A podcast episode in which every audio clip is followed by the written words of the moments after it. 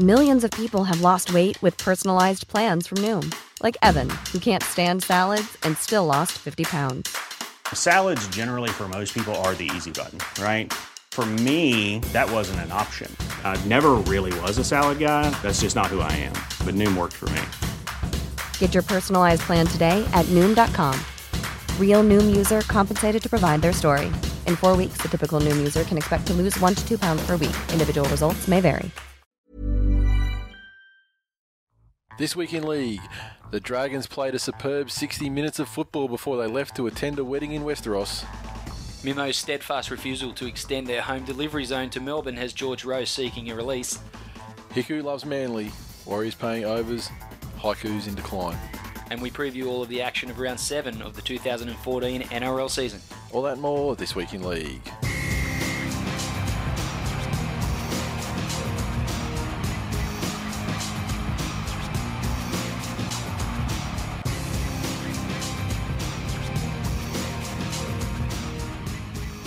Welcome to episode 150 of This Week in League. I'm Nate. And I'm Glenn. I feel like we should be really like making a big deal about marking this occasion, but quite frankly, We did. Pretty we fucking did. tired. We did. I got you. Um, I, I, I, your your gift is in the mail, but I, I gave you the spe- spectacular gift of a of a, a baby human being. I hope you enjoy. wait, hang on a sec. Uh, I've been wondering And a very why happy wife nine months ago. it's all starting to make sense. Uh, it had to be delivered by C-section because he had a massive fucking head, and uh, can cry, can whinge. Does not like a referee, let me tell you. Oh, lashes out at the colour pink. Just lashes hate out. my life now that it makes so much more sense. Except for the fact that, that he looks exactly like Jackson. yeah, that's it. He's a dead ringer. Like I didn't I didn't know you when Jackson was like a little like you know when he was born. Obviously he was probably like two or three I think when you know when I met you. But I would imagine that's exactly what Jackson looked like when he was born because sitting them next to each other, they look identical. Yeah, he is a dead ringer for Jackson. So uh who does take more after your wife, so I guess the story still is plausible. uh, but yes. Yes, Leo William Blakely successfully delivered via C-section Wednesday night, 8:01 p.m. Leo. Leo. Story. Titanic fan? no, Departed fan? no, I What's look, eating Gilbert Grape fan? come up with a number of names, um, suggestions f- for a name of our child, and most of those were met with either a blank stare or "Are you fucking kidding?" What's a serious? Give me like an, a legitimate, serious, cont- what you know, pr- pr- proposition that you made. Uriah. Okay, because you're a big Uriah Faber fan. I just love that name. Yeah. and on, apparently, other than Uriah Faber's mum, and probably Uriah Faber, I'm the only fucking person on the earth that think that's that name's awesome. Oh, and then there's Uriah Hall as well, who was in that season. Oh, that's Tough, true. that big black eye carried that kid. with Yeah, that guy. Yeah. Gotcha. Um, So two, two. That's it. Yeah. That's enough. yeah, that's it. Jesus Christ, the vitriol that I've been met with from our friends and uh, uh, what? It sounds like urine. I never. I, that's that thought has never. I've never You're the kid contemplated being that. called urine when he goes to school. I'm like, Jeez. teach a kid choke people out, and people want to make fun of his fucking name. Says that, that says more about the people who thought that than, than, than the name itself. I think. school. Yeah, yeah, exactly. First thing they think of is how to bully the kid. Jeez, it's sad. That's fine. I do have a friend though, um, who, whose name's his name's Karen, and the reason why her name's Karen is because her parents were dead set on giving her a name that couldn't end in like you couldn't add like e on the end of it, like you know, like a y sound on the end of their name, like as a nickname thing, and that was uh, that's what they came up with. Carony. Yeah, Jackson would still do it. Yeah, who- Jackson has this really. There's two things. He's he's a, he's a fucking brilliant child in a lot of ways, but hide and seek, Yeah. fucking hopeless. you Dead set, possibly the worst hider in the history of hiding.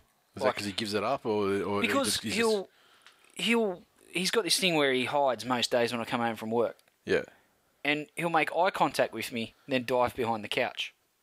I'm like, dude.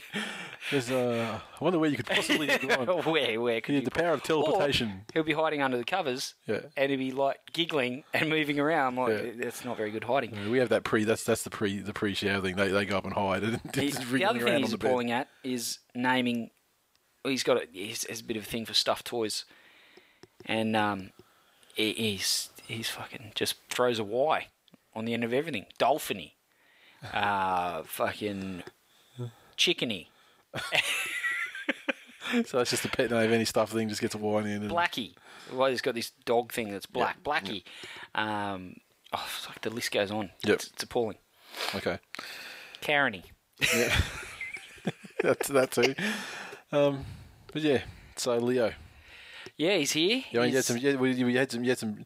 Some denied names. I mean, Yeah. like let's face it, all men have probably got massive back catalogues of names that they were denied because you would not Menzies. fucking believe. I was. I was never. I was never so like you know presumptuous as to think that I could ever get Menzies over the line as a first name. But I thought a middle name. Fucking why not? Why not? I mean, it's like you, you hardly see it. I mean, you know, but and S didn't give a shit about the, the manly thing either. She cause she doesn't she doesn't like football at all, but she didn't give a shit about that. She didn't want you know people thinking it was like you know like you know Robert Menzies, you know, Right.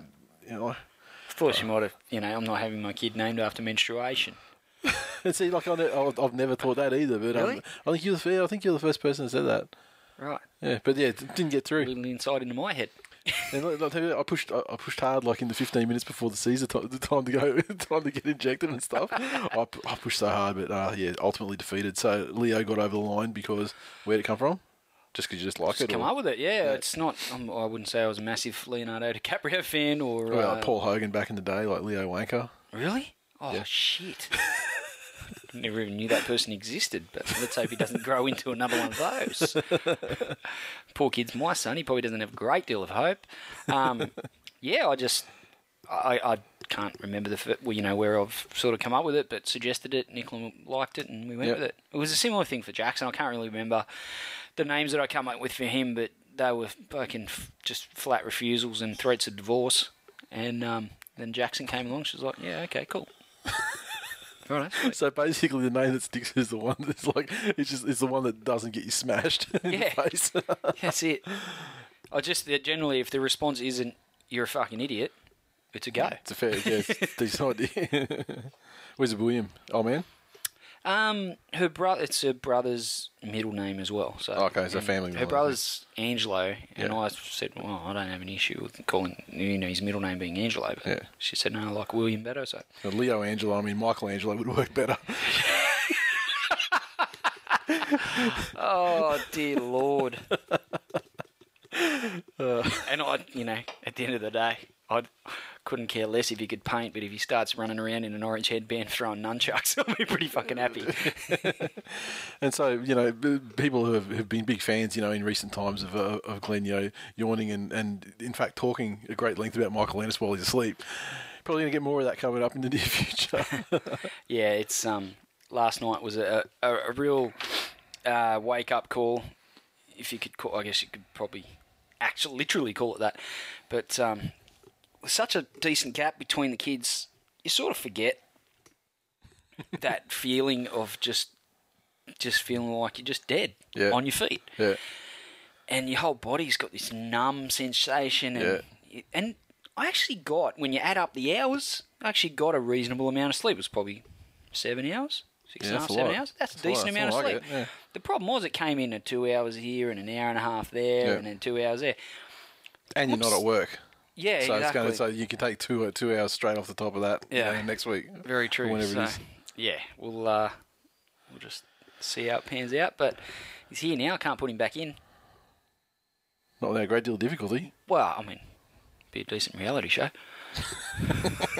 150 episodes. I've got to be honest, until someone tweeted about it, I I hadn't really you know, given it any thought. Oh, look, I saw it at about 1.30 Yeah. and I was like, "Fuck! I want to get a cake done. I want to get a nice cake Yeah. because I like cake Yeah. and yeah. a cake with you know this week in league, and then Yeah. I could smear it over my body and you could lick it off. What a celebration of 150 episodes. And these are the things that go through my mind when I'm tired, Nathan. dear. Well, I'm so glad that that felt. isn't it? Isn't it? I'm just. I'm. I'm absolutely. I can't. I can't, I can't tell you how happy I, happy I am that you know the that Hello, Leo, Leo Cakes Are Us. The Leo Yep. wasn't like I premium. need a cake or- with that he this felt week right this week. episode 151. Please.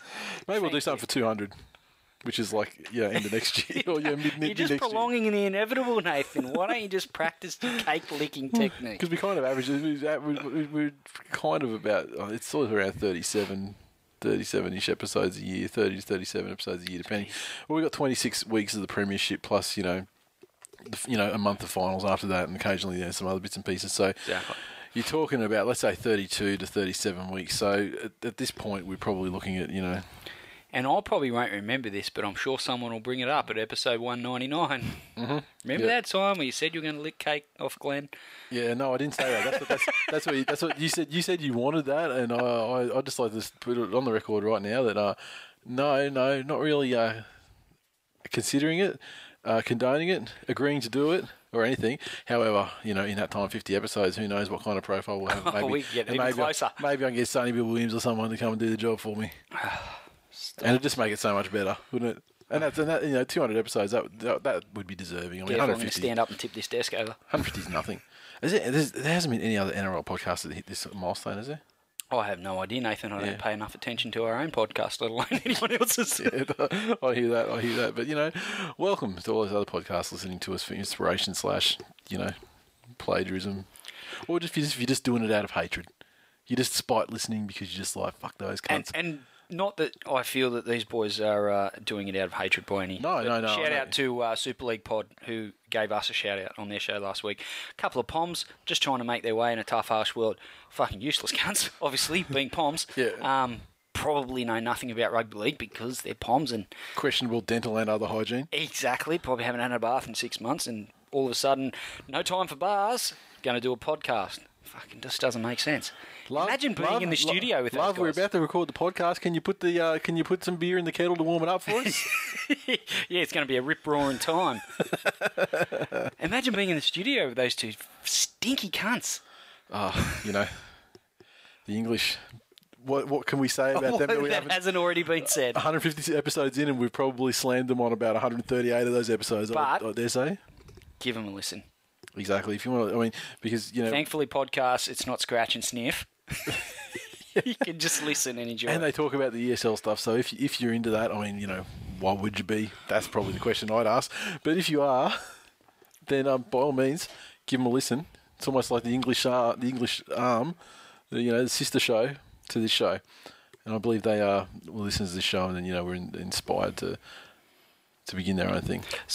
And I one of like them's that. a bit like me and, and makes sexual connotations about their co-host. Oh, they've even got like the resident dick sucker in the like. I completely made that up, but it seems feasible. What is it over? What's the what is the the? I was going saying not minority, but you know what's the what what's the, the predilection for, for this guy over there? I mean, like you've got Polynesians. Is he like I don't know, French. like Welsh people or yeah, the French or something. It's got to be you know? French. Yeah, so it's the French. All right, interesting. So there, if that sounds like something you'd like to listen to, I'm not sure we've done it justice. look, we but- probably we've, we've done no favors, but there you go. there's a there's a shout out, as it were. That's a shout out. expect a tweet from Super League Pod saying their show is no longer because Uh, everyone's just unsubscribed. And uh, yeah, and thanks, cunts. You're blocked, and uh, go fuck yourselves. um, mailbag this week. Uh, Twitter. First up, of course, Mup twenty three, and this is basically something in relation to you know we will talk about this. It's not something I have in the news, but something's going on with this whole Magpies. I mean, it would have started when the money thing came out, where you know with Balmain being broken, West just- West financing. So this whole big Maggies thing started. Now the I game, just love that yeah. it- these are Western suburbs people. And remember back in the day when the West were no longer? Yep, Why was that? Because they didn't have any fucking money. Exactly. And isn't it just like it's like um that Eric Bana movie before he was like Eric Super Eric Bana was an Australian movie. Was it The Nugget? Okay, yeah. And you know you've made it when you can order the second beef hot pot. Like that's what these cunts are like.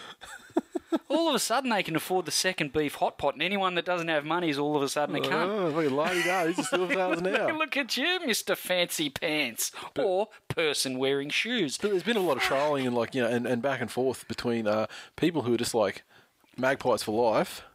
There's uh, there's you know the Tigers are the Emblem West Tigers. That's fucking unacceptable. And there's too much orange on the on the, the kit. And God knows what else they carry on about because I'll be honest, I don't really follow it as closely as because I love their, I love the passion, but I just think it's you know, and and they can direct their passion however they see fit. But really, this is if you if you're gonna sit there and support the Magpies, go right ahead. But at the end of the day, there's a merger that has occurred, and I, I just think if you're going to start doing thread counts on jerseys and saying how much white there is, and give me a fucking break. At the end of the day, it's pretty clear that, uh, for all intents and purposes, the West Tigers represent, in in in certain part, the western suburbs of Sydney and and Balmain. Yep. You know, um, it- there's there's a million examples that you could come up with if that's what you're looking for, as to how they don't represent a party in in some way, shape, or form. Either way. yep. I mean, when you only have to look at the, the lengths that the club went to to try and promote the game on Saturday night, um, you know, ticketing options, and they've been doing it What all season. did they go up to? Yeah, that's that's true. Which how? I mean, I saw I saw that promotion where it was ten bucks if you got in there before four p.m. Yeah, which is fucking which brilliant. is great considering there's five games of footy or whatever. That's more was. drinking time. I mean, Yeah. like you know, you know. Imagine by the time New South Wales Cup came, if you like, if you're a true Campbelltonian, if you could have a been arrested twice by the time New South Wales Cup hit. If you're a true footy footy fan, I mean, like how many times have we been to football like for grand finals and stuff? Jesus. plastered by midday. Well, you, I mean, I kept I kept it on the level, but you were just all over the place. Um, I just I just find it interesting that they, they have such an agenda that they want to continually attack the club. Um, yes, the club probably isn't sitting there every single day thinking what they can do for Campbelltown and how they can you know represent Campbelltown. They they, they play with a magpie on their shoulder. But they're on a fairy tale anyway because what they're doing is they think you know they're like if they can uprise and de- and death ride the club enough, then you know it'll all it'll all fall over and West have got the money, so therefore the, the Magpies will make Get their mighty return. Raudonikis to coach him and Pat Yeah. O'Doherty to play front row and And let's be real, that did work for Manly as far as getting rid of the Northern Eagles. different situation. But the West Tigers are so fucking entrenched. Years now. 15 years. Yeah, I mean, you know, Manly like, had the, the good fortune to knock it over sort of midway through the second season. Um, you I know, just- the tide was turning. I just I find it interesting, and, and some of the stuff that goes on on Twitter is is fairly um, fairly immature, and Oh, it's a oh, bit internet bullyish. that's- that's Twitter, and- isn't it? That's just yeah, Twitter, yeah. very much so. And But speaking of Twitter, and quite frankly, can I just close by saying there is probably I I think my support and my roots to the Western Suburbs Magpies Yep. stack up against fucking most people, yeah, as far as I'm concerned. I would I would agree with that. and coming from you know obviously my father you know that was instilled in me from my father and if Bruiser could turn around and support the West Tigers and ring me up every fucking Monday and talk about the game. Yep. just you know and talk about the Tigers and not say fuck I wish it was the Maggies. He probably didn't wish it was the Maggies because you know what? When it was the Maggies there wasn't a lot of phone calls on a Monday saying how about that fucking win Just get over it. Jump So- behind the club or fuck off. So so so Mark twenty three, who you know pre pre season was He's you a know, shit fan. Yeah, pre-season, you know, pre-season favourite for for Gronk of the year, but he's he's been very slow out of the out of the blocks. He's he's going to have to settle for just general all round fuckhead. But he asked the question: Why can't Magpies fans just roll over and take it like the Steelers and Bears did? How would you respond to that, Glenn? Well, they. I guess. There's people just clinging to that agenda, and I, Yeah. I guess it's, you know, with every. Apparently, it was a war. It was, you know, and there's people still there fighting, you know, little underground it- guerrilla it's like when they find it's like when they find a Japanese little like 80 year old Japanese He's guy been hiding in a the- hollow log in, and- the jungles of the Philippines, and he's still like you know wants to shoot anybody he come across because he's like what the fuck he hasn't received his orders to stand down. but yeah, um, Tall Hayden, thinking of the big focus on concussions, and I can only wonder if Dallas Johnson is dribbling into his cornflakes these days. Because remember, That's an that was- excellent uh, point. It is. I mean, like there was there was that Origin game where he was knocked out a couple of times in one game, right? Two times, three Him times, and Martin more? Lang.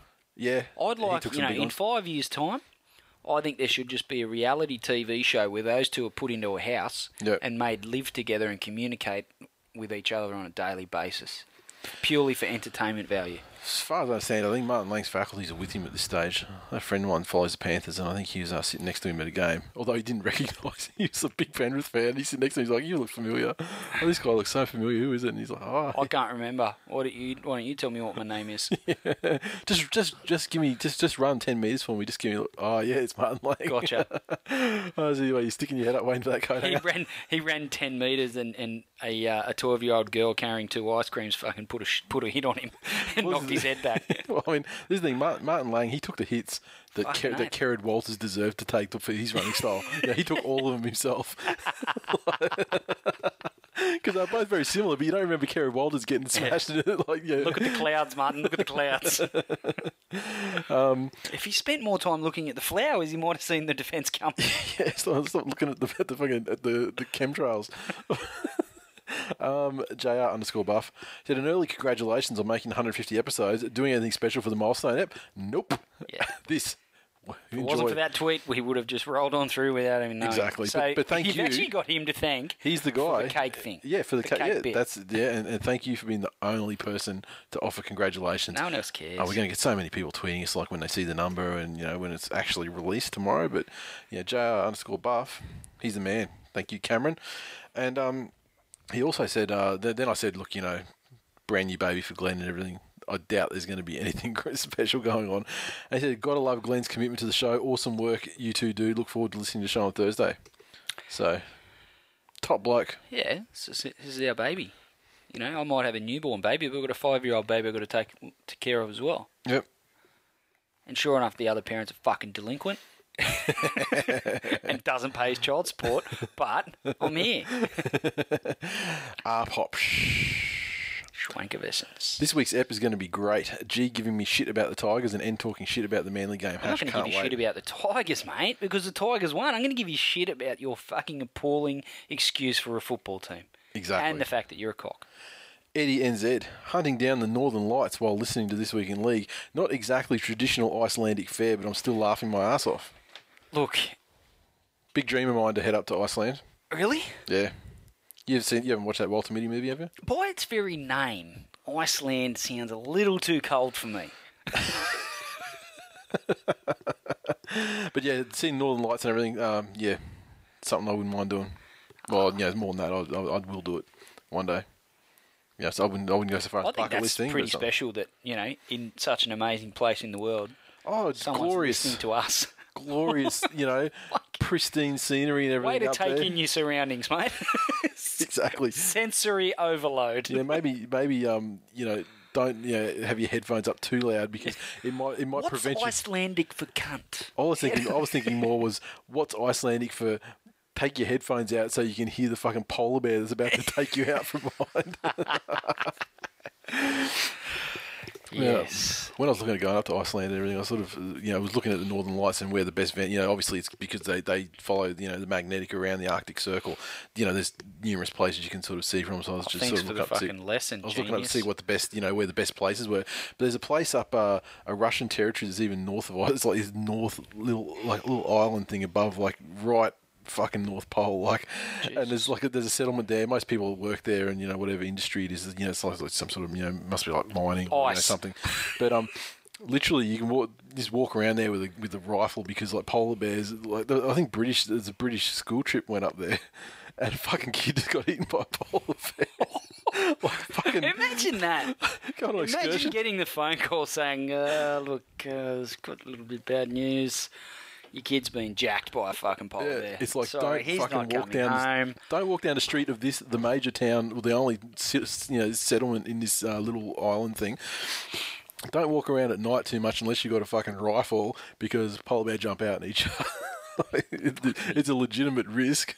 of you setting foot on that fucking place. It's like street signs, not like koalas next five Yeah. kilometres. It's uh, polar bear about to eat your ass. exactly, exactly. Um, Doug Mullican, aka Banda Roja. Jesus. What I learned from this week, you know, this week's this week in league episode, Glenn doesn't begrudge anybody anything. Do you realise when we first started and we both were like, um, Yeah, yeah. Um, I always had to edit the fuck out of it too. Like, Right. and then there was a day when I just stopped stopped, stopped caring about it. and you've got a bit of a, you know. yeah, I do. I do a feel with you, know. And one of my favourite things is I don't begrudge you the fact to X, Y, or Z. Or I don't begrudge the fact that you're a fuckwit. And like when you're thinking about, And- when you're not thinking about what you're saying, when you're thinking about what you're going to say next, and then every every commentator does it. Like uh, no, no matter who, like yeah, even you guys like yeah, like Joe Rogan and guy like, and like Goldie, they they've got the thing, they've got things that they go to, and it's just the thing that you you just do subconsciously. While your brain's catching up and, And, and thinking that's the next fine because yeah. everyone does it. You know what annoys me? When fuckheads pick you up on it and send you tweets about it. But thank you for listening so intently. Most people gloss over it because they're not actually taking in the words that I say. I honestly didn't realise that the begrudge thing was such a big thing. Maybe last week it was just particularly yeah. particularly heavy on them. I do say it often, but and because we, we were talking about you know you were going off on uh, on rants about players and you know entitled and all that sort of stuff. So yeah, okay, uh, where are we? and it's hard for me to like. Sometimes when my brain kicks into ragey mode, yeah, it's just I autopilot. at that really struggle to articulate things. There's a lot of profanity and Yeah. That's it. That's when you switch to your, to your, your fill words. You know, become just basically cunt. That's what happens to me. Undiluted seven. Okay, Daniel Lang. oh, The moment Glenn said he had a soft spot for the Panthers, a large part of my soul, yes, I have one, cunt, died. you're arsehole. And that died long ago. Stabbed to death, I believe. Bludgeoned to death Blue underscore beaver. and then drowned. Hopefully, Nate's in a better mood this week after a manly win. Not sure the new dynamic of Glenn being the nice one was working. See, see, the implication I, really the implication I take, well, yeah, yeah, yeah. I've got more tweets about that, but the implication that I'm normally the nice one, I don't get that. When did that happen? I'm, I'm sure. I mean, I'm pretty much purposely trying to be an asshole. I think you try more on Twitter than on the show. to be an asshole. Yeah. Yeah, probably. You go well out of your way on Twitter. Actually, some would say it is actually you. And I'd agree, because I know you as well as anyone. But um, but look on the show, I, you know, I I have to deal out the real talk to these fuckhead listeners. It's true. You are. I mean, you, your They just have this sense of entitlement. It's like the players. your th- your They thing listen is to yeah. the show. They think I'm just going to tweet and be a cockhead, and Yeah, no one's going to do anything. Yeah, your thing is is, is definitely yeah about abusing listeners. That- That's definitely your thing because but then You're you, welcome, guys. You cop you cop most of it on Twitter too, like you know the abuse, and it's like a it's just this big you know back and forth thing, and Yeah. I'm just watching it like a tennis match. And Tall Hayden, a Twill catch up funding idea. Every This Week in League member puts in $1 a week. The funds are put on the opposing player to score two or more tries versus Blake Ayshford. And as you saw we last week, possibly accept more money. we could not possibly accept more money from you uh, unless it's actually at the meetup and they want to buy drinks. Yeah, but do you realise if everyone did that themselves, they just did it themselves, they didn't chip in, they just did it themselves. Yeah. And mate, if they just kept rolling it, Shut down Sportsbet. grand grand final meetup, we'd be rolling up Be one at a time. It'd, it'd be in like Dubai, and we'd all be like flying over in fucking G6s, and and not even like we wouldn't even be like you know plane pool like carpooling in them. We'd be flying over each in our own. And Peter Sharp is that much of a fucking ordinary ass coach. They did just keep him in first grade the whole year. yeah, yeah, yeah, exactly. I, I, I hope they do because It's I like, why is every other team's left side just so fucking dynamic? We can't stop anyone. Uh, Adam, nineteen seventy five. My other half. This, see, this, this, this tweet's all wrong. Like when you start letting your, your wife listen to this show, Don't, it's do, just boy, don't, don't do that. What are you trying to prove? She, you know what happened? He went home and Yeah. made a cunt of himself. As Right. again, You think and, I'm bad? and, and his wife yet again said, "You are the most fucking deplorable human. Why am I with you? I've got look, it's over." And he's like, "Hang on, give me one last chance.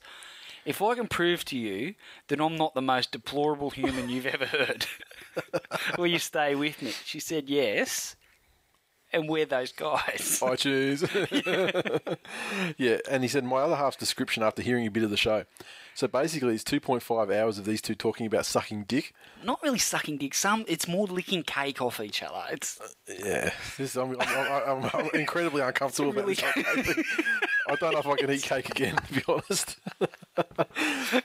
just the look on your face. That's actually probably the first time Legit that I've really got to. Because I've really tried hard over the years, Nate. I've tried.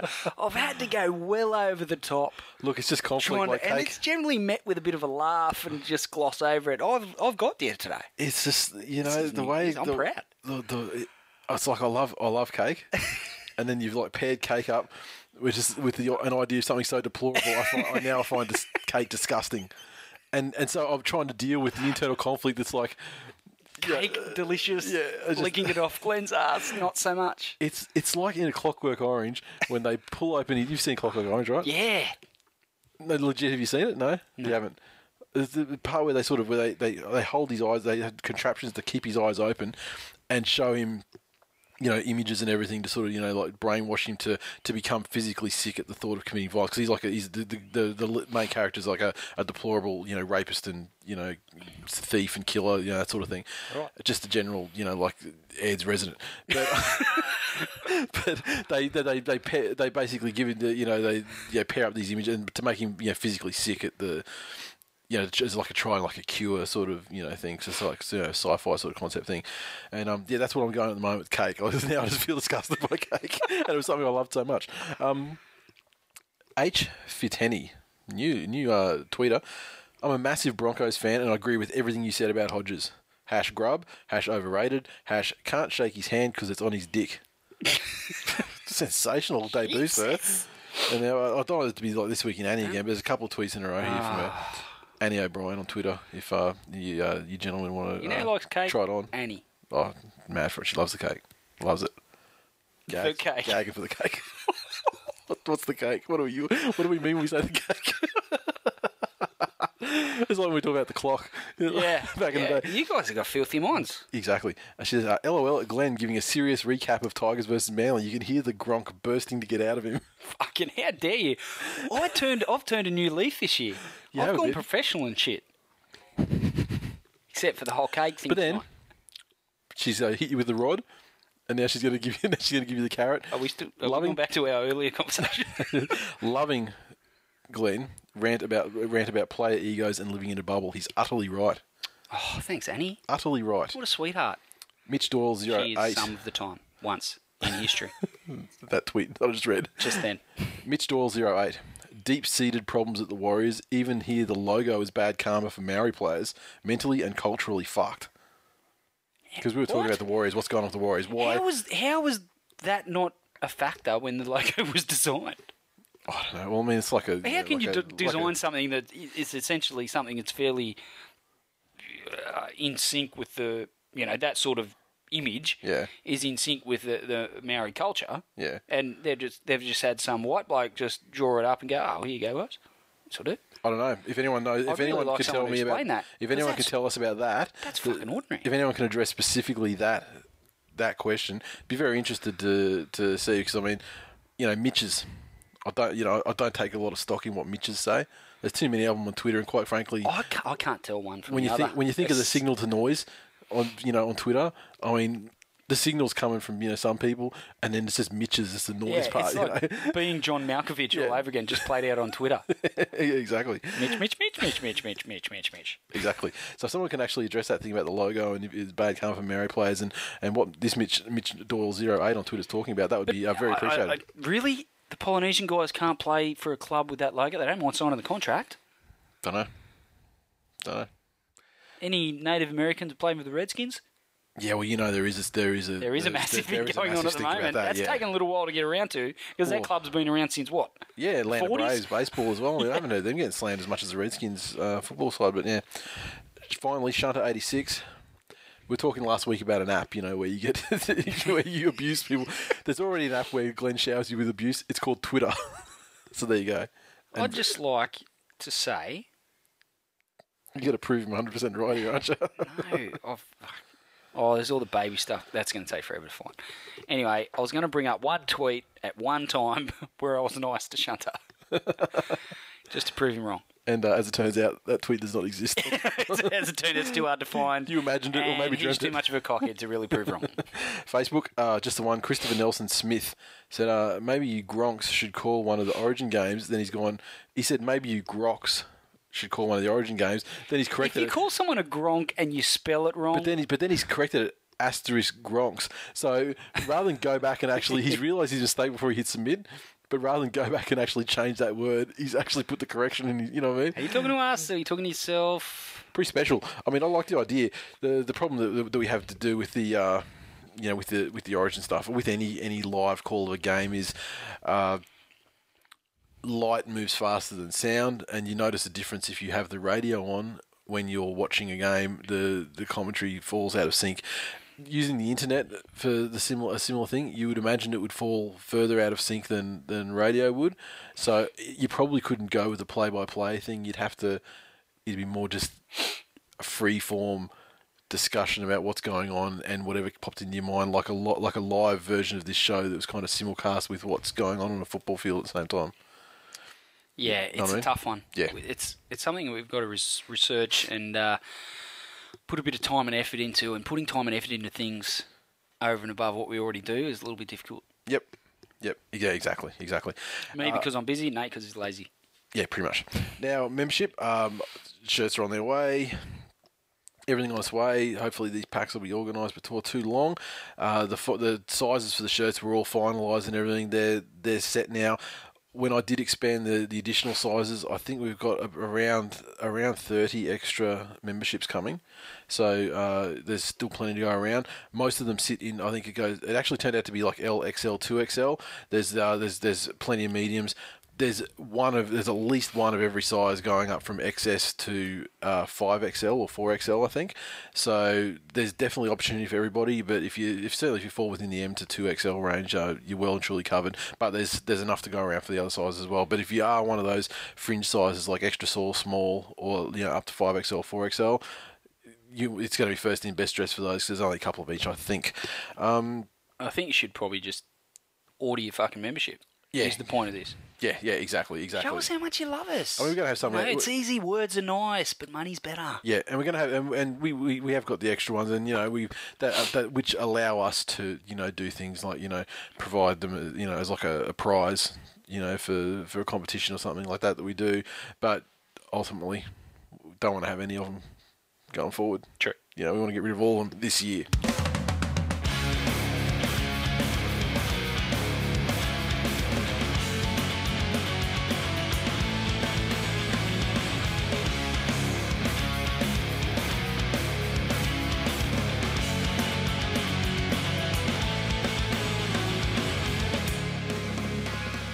News. Okay, the first one s- touched on it at the top of the show, but uh, Tigers having games at Campbelltown in decline.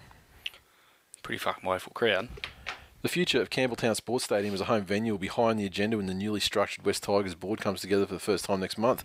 Club officials are frustrated by the lack of support from the Campbelltown contingency of Tigers fans compared with that of Leichhardt Oval after only 6,456 turned out for Saturday night's win against the Cowboys. The Tigers will play four games at each of their three home grounds this year, which is obviously Leichhardt, Campbelltown and ANZ, but it is understood the new board has likely discussed the possibility of moving the round 21 game at Campbelltown to another venue. The match against Melbourne hasn't been locked into a date and time given the broadcasters have left the scheduling for the final six rounds until later in the year. Stripping Campbelltown of one of their home games would not sit well with the Western Suburbs Alliance supporters of the Tigers, the aforementioned. However, the cash-stricken club can ill afford a repeat of Saturday night's crowd, given the two other home games at ANZ Stadium and Leichhardt Oval attracted crowds of 19,860 and 16,311 respectively this year. And also at Leichhardt, 16,000 was deplorable weather. Yeah. And I mean, it wasn't fantastic weather this weekend either, but true. better. It was better than that. And I mean, at Campbelltown, we were playing, you know, one of the good teams in the comp. Why can't we only play Manly? People still come Well, out and watch that. it just goes to show the pulling power of you know the, the a dynasty side like Manly bring to the table. You can't be a dynasty They prob- side as well. they- We're a dynasty side. You can't they- have two dynasty probably- sides. Yeah, but you're, din- you I mean, I can't even like understand. Joan Collins' dynasty. We're like actual dynasty. She was in dynasty, wasn't she? Oh, fuck, How did did I cock that up? How am I supposed to know? I don't know. What, what, you watch every TV show and every movie known to man. I don't. I, you, This is what you do. I don't. We're like opposites. I watch like two TV Opposites shows. that- attract, and then we get sexual in this cake, and that's how this thing works, Nathan. I, I watched. I watched like a couple of TV shows. The problem is, I, yeah, I- I was bringing conversation around to the ones I do watch. but uh, and movies, I tell you, I don't see. I don't see movies. I don't watch movies anymore. I've Got no time. I watched the Lego movie, but that's it. And I've and I have watched that. Wait to see the Lego And I have watched it three times. I might have been Tate Jackson. Yeah, it's an ex- an excellent movie if you've got a child. In fact, if you don't, it doesn't matter. It's still got some stuff for the nostalgia for if you've had Lego. If you had Lego as a child, but um, and I'm not going to spoil any things in there. But like, there's this like with space Lego. Yeah. If you had space Lego as a kid, there are bits in the movie you're just going to fucking love. But uh, that was the, that was the part that actually sold me. The stuff Anyway, they did about space. Anyway, stick, kick, stick to rugby league. You know, if we get off track, we get fucking hammered. Oh yeah, well, I was yeah, it's, uh, yeah. We'll f- wait, What's this week in Lego movie now? Oh, wait till- Shut wait. up and keep listening. wait till the reviews this week. You haven't read them yet. Wait till these reviews. There's, they're not Andos twenties, but they're fucking. You know, they're up there. um, where are we? Blah blah blah. Players. Apparently, players are, are expressing disappointment over Campbelltown's disinterest. Uh, the West Tigers chairman and Western Suburbs Magpies deputy chairman Mike Bailey said the future of Campbelltown was with the new board. I'd have to say that any game beyond our next game at Campbelltown will be in the hands of the new board. Bailey said it's not up to me to make a projection as to which way a new board may go. Um, so yeah, I mean, they are all the the sound, the, the the noises they're making aren't great. And whether that's a, um, Probably a bit of a posturing. shot with- across yeah, the starboard bow um, yeah, like rock up or fucking yeah. or piss off is basically what they're saying. You know, what, what happens to Campbelltown Sports Stadium if Tigers don't play there? Yep. What do they, you know, do they make their living off Campbelltown High School sports carnivals? I'm not sure. That's What else goes on down there? Well, I know you, you know every kid used to buy a pie and a soft drink. I don't know if that's going to keep them afloat. Yeah. Okay.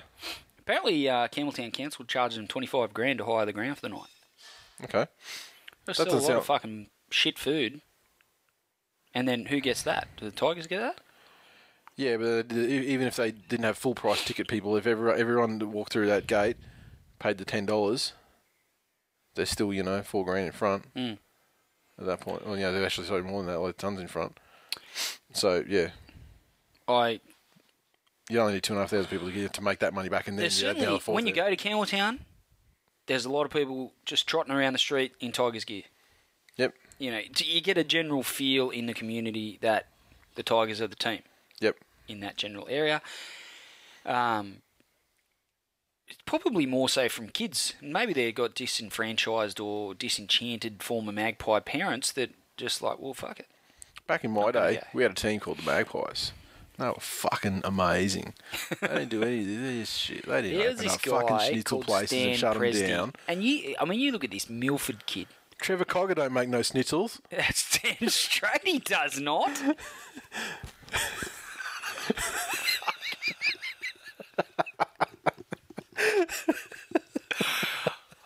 I was trying to think of something awesome that Trevor Cogger could make, and I just.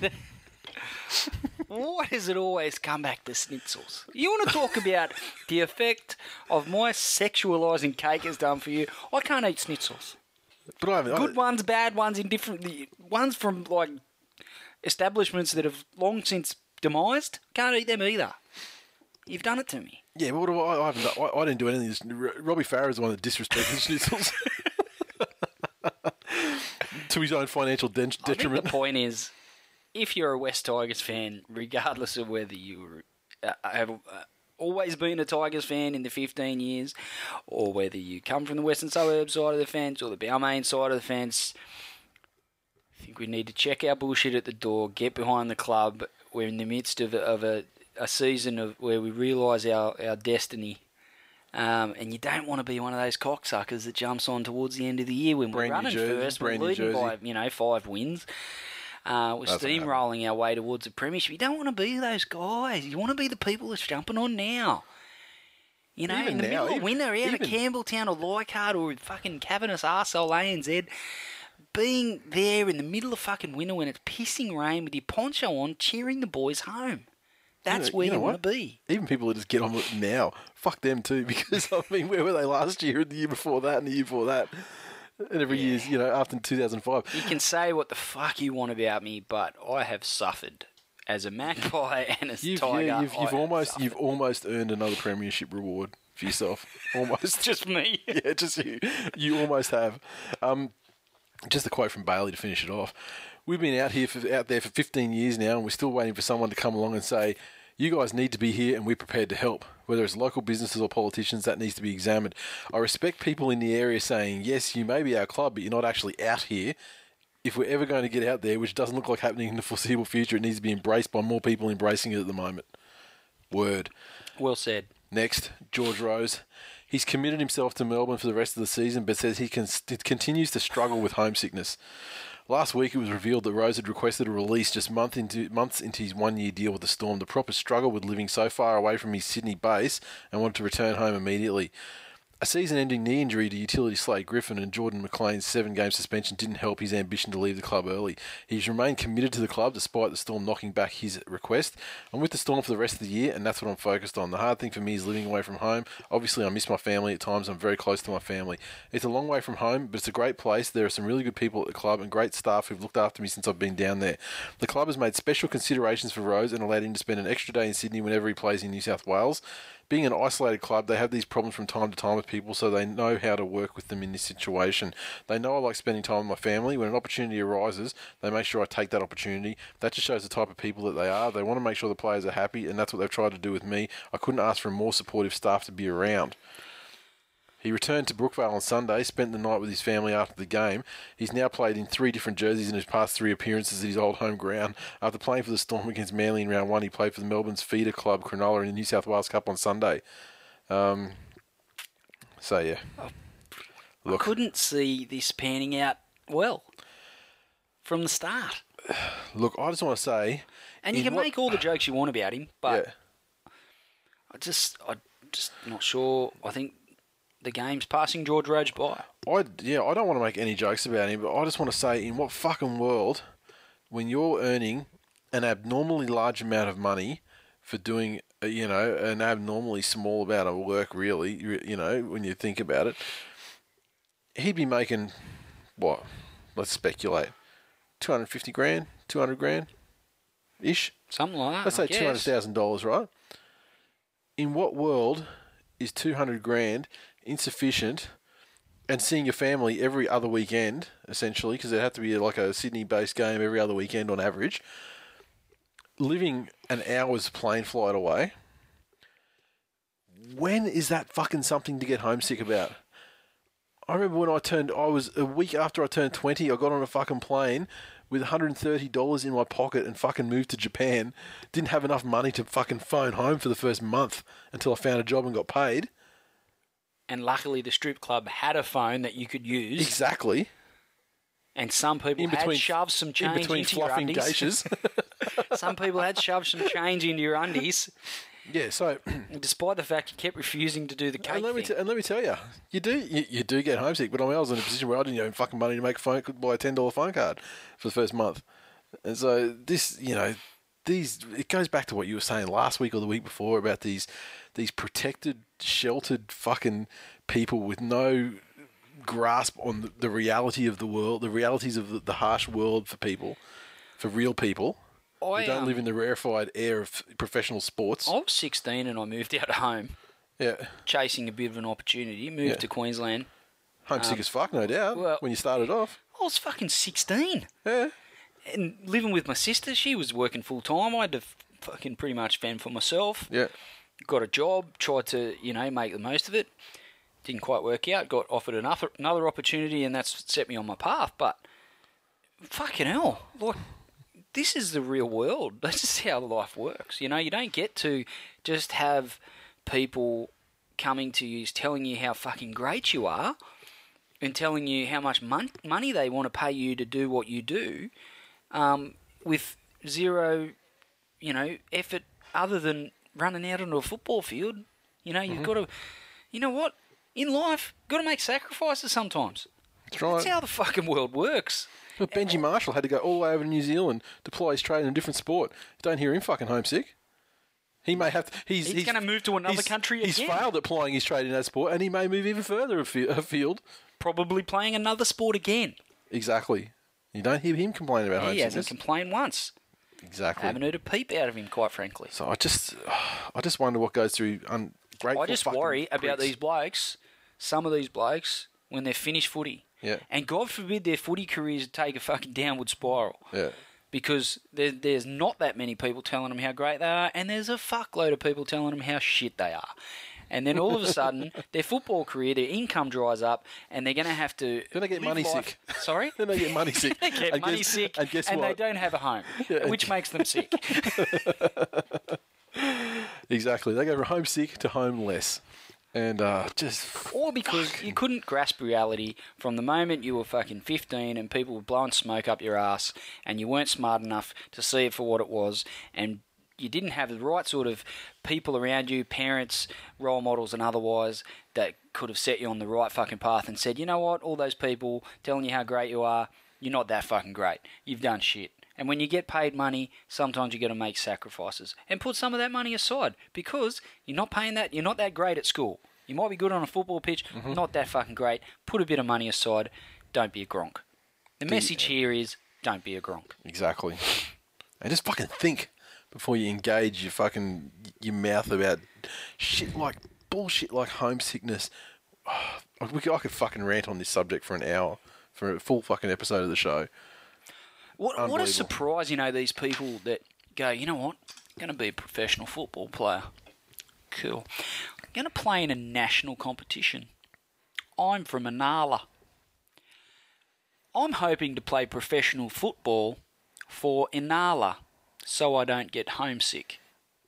How the fuck is that going to work for you, you fucking idiot?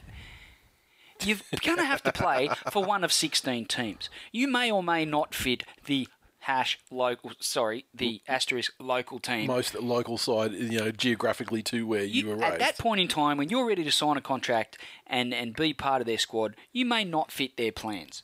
You might fit the plans of a team that is an asshole of a place to live in, especially in winter.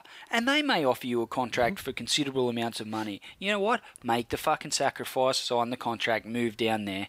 And then when all of a sudden you do actually put in the time and, and effort to become a, a great player at a young age, Mm-hmm. fucking recognise what you've done and have a bit of respect for the people that have gone out on a limb to get and you there. signed you to a, a reasonable contract and, and honour your contract. This is Exactly. adult stuff. Exactly. Don't be a fucking kid. Exactly. I'm Glenn Blakely. like he went from George Rose to you know to like to, to Milford there. I was just much. using that as an example, but And I wonder if George Rose has got his Xbox and his Halo with him. Probably not because he's homesick. I just thought. Inala was a good place to go as Yeah. far as Okay, uh, Frankie Pritchard facing a lengthy spell on the sidelines after suffering a pectoral injury. He's torn his pec over in the weekend in the game against the Warriors, and he's likely to be out for three or four months. Uh, he made his comeback from an ankle injury in that clash, and um, after sitting out the win against the Roosters the week before, uh, co-captain of the club, and unfortunately for him, out for a significant amount of time. And I did see him on Twitter say that, uh, you know, if he'll, he'll be back in three or four months, hopefully back in, you know, for a tilt at the finals. But if not, you know, he'll be, uh, you know, in the, you know, in the dog shit or whatever they call their, you know, their fan group, kennel, yeah, whatever, the RSPCA. Yeah, something like that. Good on him. He's a good clubman, Frank Pritchard. I like him, and I especially like the fact that he won't be playing against the Tigers because he kills us every single time. Um, yeah, pec injuries. it's, It's- terrible. It's, it's- a terrible injury. This happening too much. They Them need and to- ACL. They need to stamp, they need to they need to stamp Pecs out of the game. Quite frankly, Really? There's just too much damage to Pecs going on. I mean, stop bench pressing. Too much work on the t-shirt muscles, boys. Uh, Hiku. The Warriors have tabled a $1 million offer for Peta Hiku to get under the guard of Manly and Canterbury. He's off and to contract that, at the end I'd like to say, fucking what? Yeah, it's not a million a year. So, I mean, I was first like, I was a million dollars? You fucking kidding? What? I mean, he's good. I love him, but what? Anyway, he's done a good job filling in for Manly in recent years for Brett Stewart when he's been injured. And uh, now he's actually a starter. You've seen Wolfman's getting dropped and Hiku takes his place out in the wing. And uh, he did play in the wing on uh, Sunday against Cronulla. Manly are, are are keen to retain him. Obviously, as I've said, I think he's the future. You know, for post Brett Stewart's side, and um, he's worth about. They've paid him, offering him a deal. Sorry, uh, worth about seven hundred fifty thousand dollars over three years, which is a, a massive bump up for him because he's on the NRL minimum wage at the moment. However, the Warriors have come in over the top with much higher offer, same amount of time, uh, same, but yeah, same amount of time, but a million dollar offer, and. Um, if he can break into the New Zealand national team, he'll achieve that figure basically. You know, obviously there's incentives built in there, and uh, he's a strong chance of being part of um, Steve Kearney's Kiwi squad for the Anzac Test against Australia at Allianz Stadium on the second of May. The Warriors, they've got a thousand fullbacks though, well not thousand. Yeah, they have got two good ones. They got Locke and they got Tomkins. And and Fisiiahi is, is actually a fullback too. Uh, Yeah, yeah, yeah. And you would think that, obviously Tomkins for the money they paid to get him there. has to be. Yeah, Uh, he's not setting the world on fire by any stretch, but he's going to be the guy. Yep. Um, Hiku probably fancies himself as a fullback, doesn't he? Well, they they they fancy him as a centre. Jesus fucking Christ, that's Yeah. genius. So- Genius must be getting the job He there. must he, he must be he must be. Now he's originally from New Zealand and he and he played for the Warriors. slash prop. Yeah, yeah, yes, genius, genius, genius, and uh, he got the, the Player of the Year honours uh, in the in the, the Toyota Cup back in the day. Manly bought him, um, and now the Warriors are going to try and buy him back at a much much increased cost. Um, he's he's got family over there. He's young. Uh, he's got a daughter over there in in uh, New Zealand, which may be a powerful you know incentive to get back over there if the money in itself is not enough. Um, Canterbury remain in, con- in contention, and uh, they met him, the manager, sorry, over in Auckland when they went to play the Warriors on Sunday, and uh, the Bulldogs obviously need to replace Ben Barba. I think Perrett's been going okay, but they uh, they want Hiku and or Tedesco to fill the fullback role going forward. I think it's looking more and more likely like the Tigers are going to re- retain Tedesco. Is the way it certainly looks to me from the outside looking in. Um, I don't know. Fisiiahi at the Bulldogs. I, I reckon He'd be a Kevin cheap Lock- get too, probably. Kevin Locke's the guy. Well, there's a lot of talk about Kevin Locke being the guy. Well, he's playing This is- reserve grade. He's yeah. too good for reserve grade. Yeah, yeah, I agree. Way too good for reserve grade. And um, I just is, is Hiku played centre? I believe he filled in at centre maybe for Matai a game or two last year towards the back end of the But year, I think. It's, you would- you would think that he must have had some junior football, or some rep, I'm rep pretty stuff sure. there in the yeah, centres. I'm, no, I'm pretty sure he was fullback for the Toyota Cup side back in the day too, when when he played for the Warriors. So with very little experience at centre, one of the most critical possession mm. positions defensively, Yeah, not to mention attack, yeah, that's what they want him, especially for a side like the Warriors. and they want him, and they want him for overs. So that's a bit crazy. Fucking Tim Sheens, welcome to New Zealand. Yep, yep, exactly, exactly, Already pulling the strings exactly. like a one-armed puppeteer. Now, the next one, Sirens in Crisis. The NRL today said they had conducted a full review of the finish of Monday night's game between the Storm and the Dragons and found that the siren, well, their, their quote is that they found that the siren and play the ball occurred almost simultaneously. They did freeze framing and all this sort of thing to determine when it when it was, and apparently the siren sounded to end the game less than a second before Melbourne played the ball. So technically, it was a mistake by the referee because the game should have been stopped then because the ball needs to be played before the siren. However, because it was close to simultaneous, I mean, like I- think a second, if you're on the ball, is a fair amount of time. You know, like you know, especially when you know it's like critical, and they're trying to get to play the ball out before you know before that the the siren.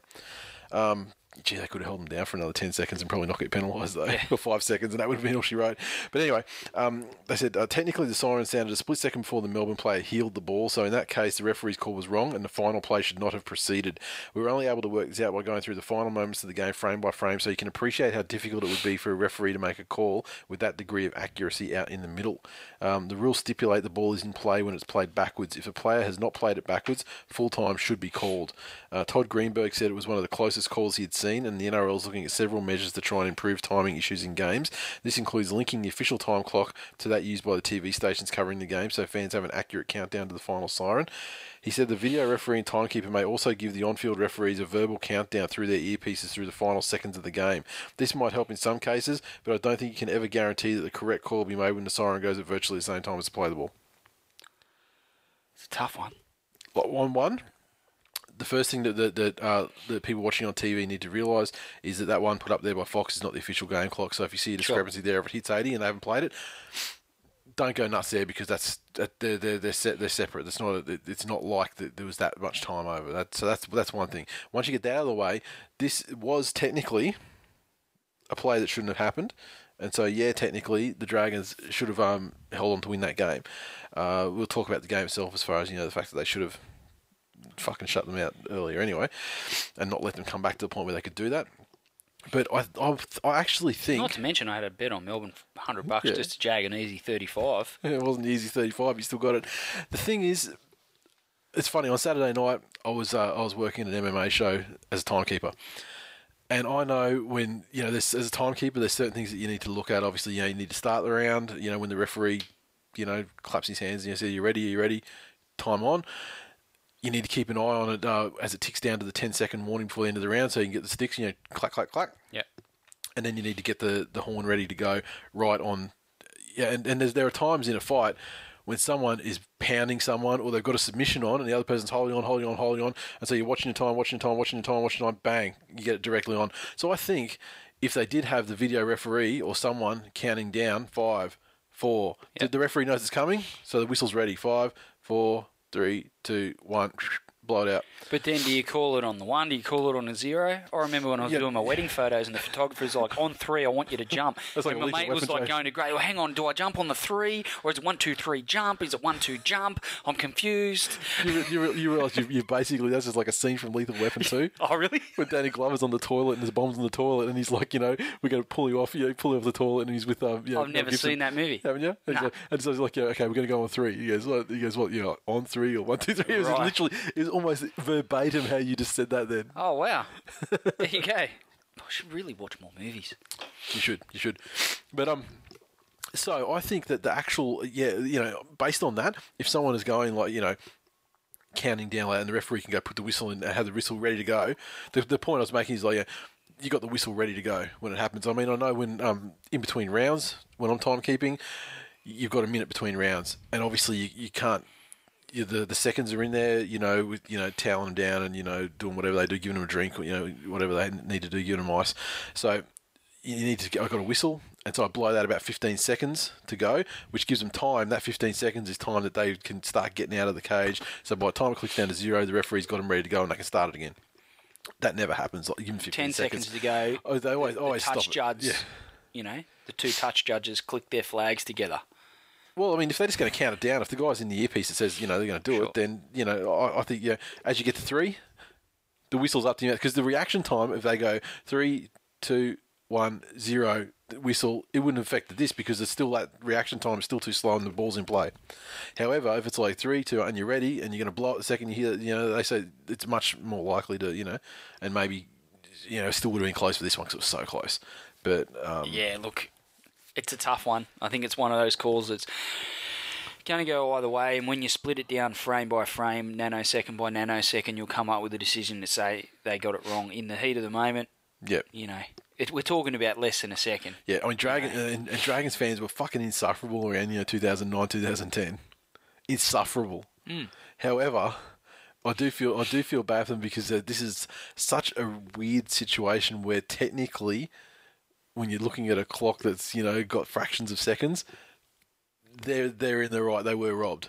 However, practically in the real world, They're Dragons implement- fans, and no one cares. yeah, I'll, I'll, I'll take that. Yeah. I'll let's leave it at that.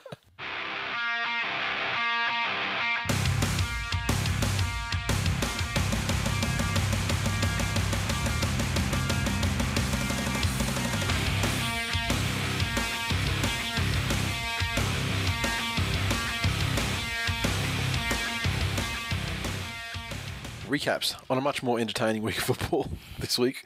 First, we kicked off with the South Sydney Rabbitohs 18 defeated the Penrith Panthers 2 out there at Penrith, and we had a crowd of 11,674. So, what do you know? The old uh, Penrith Panthers they they cracked the the mythical 10,000 figure.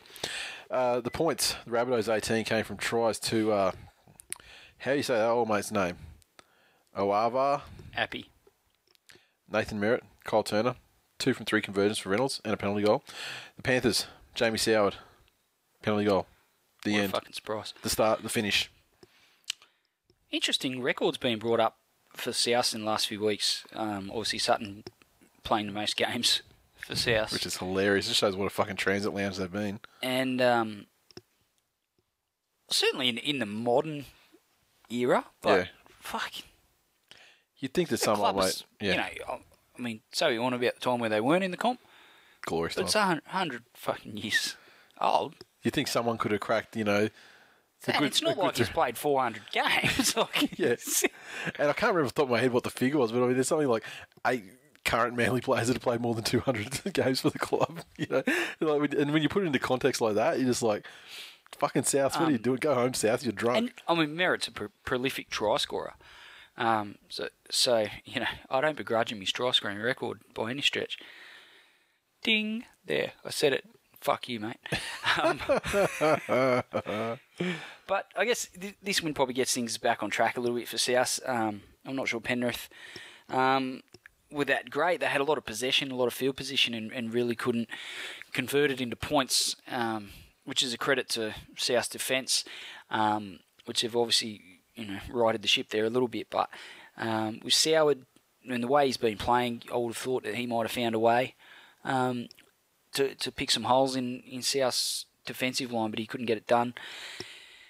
Eh, over and above that, I think wet conditions um, is a time where you really have to knuckle down in defence, and South were more prepared to do that than Penrith, and, and that's what got them the win.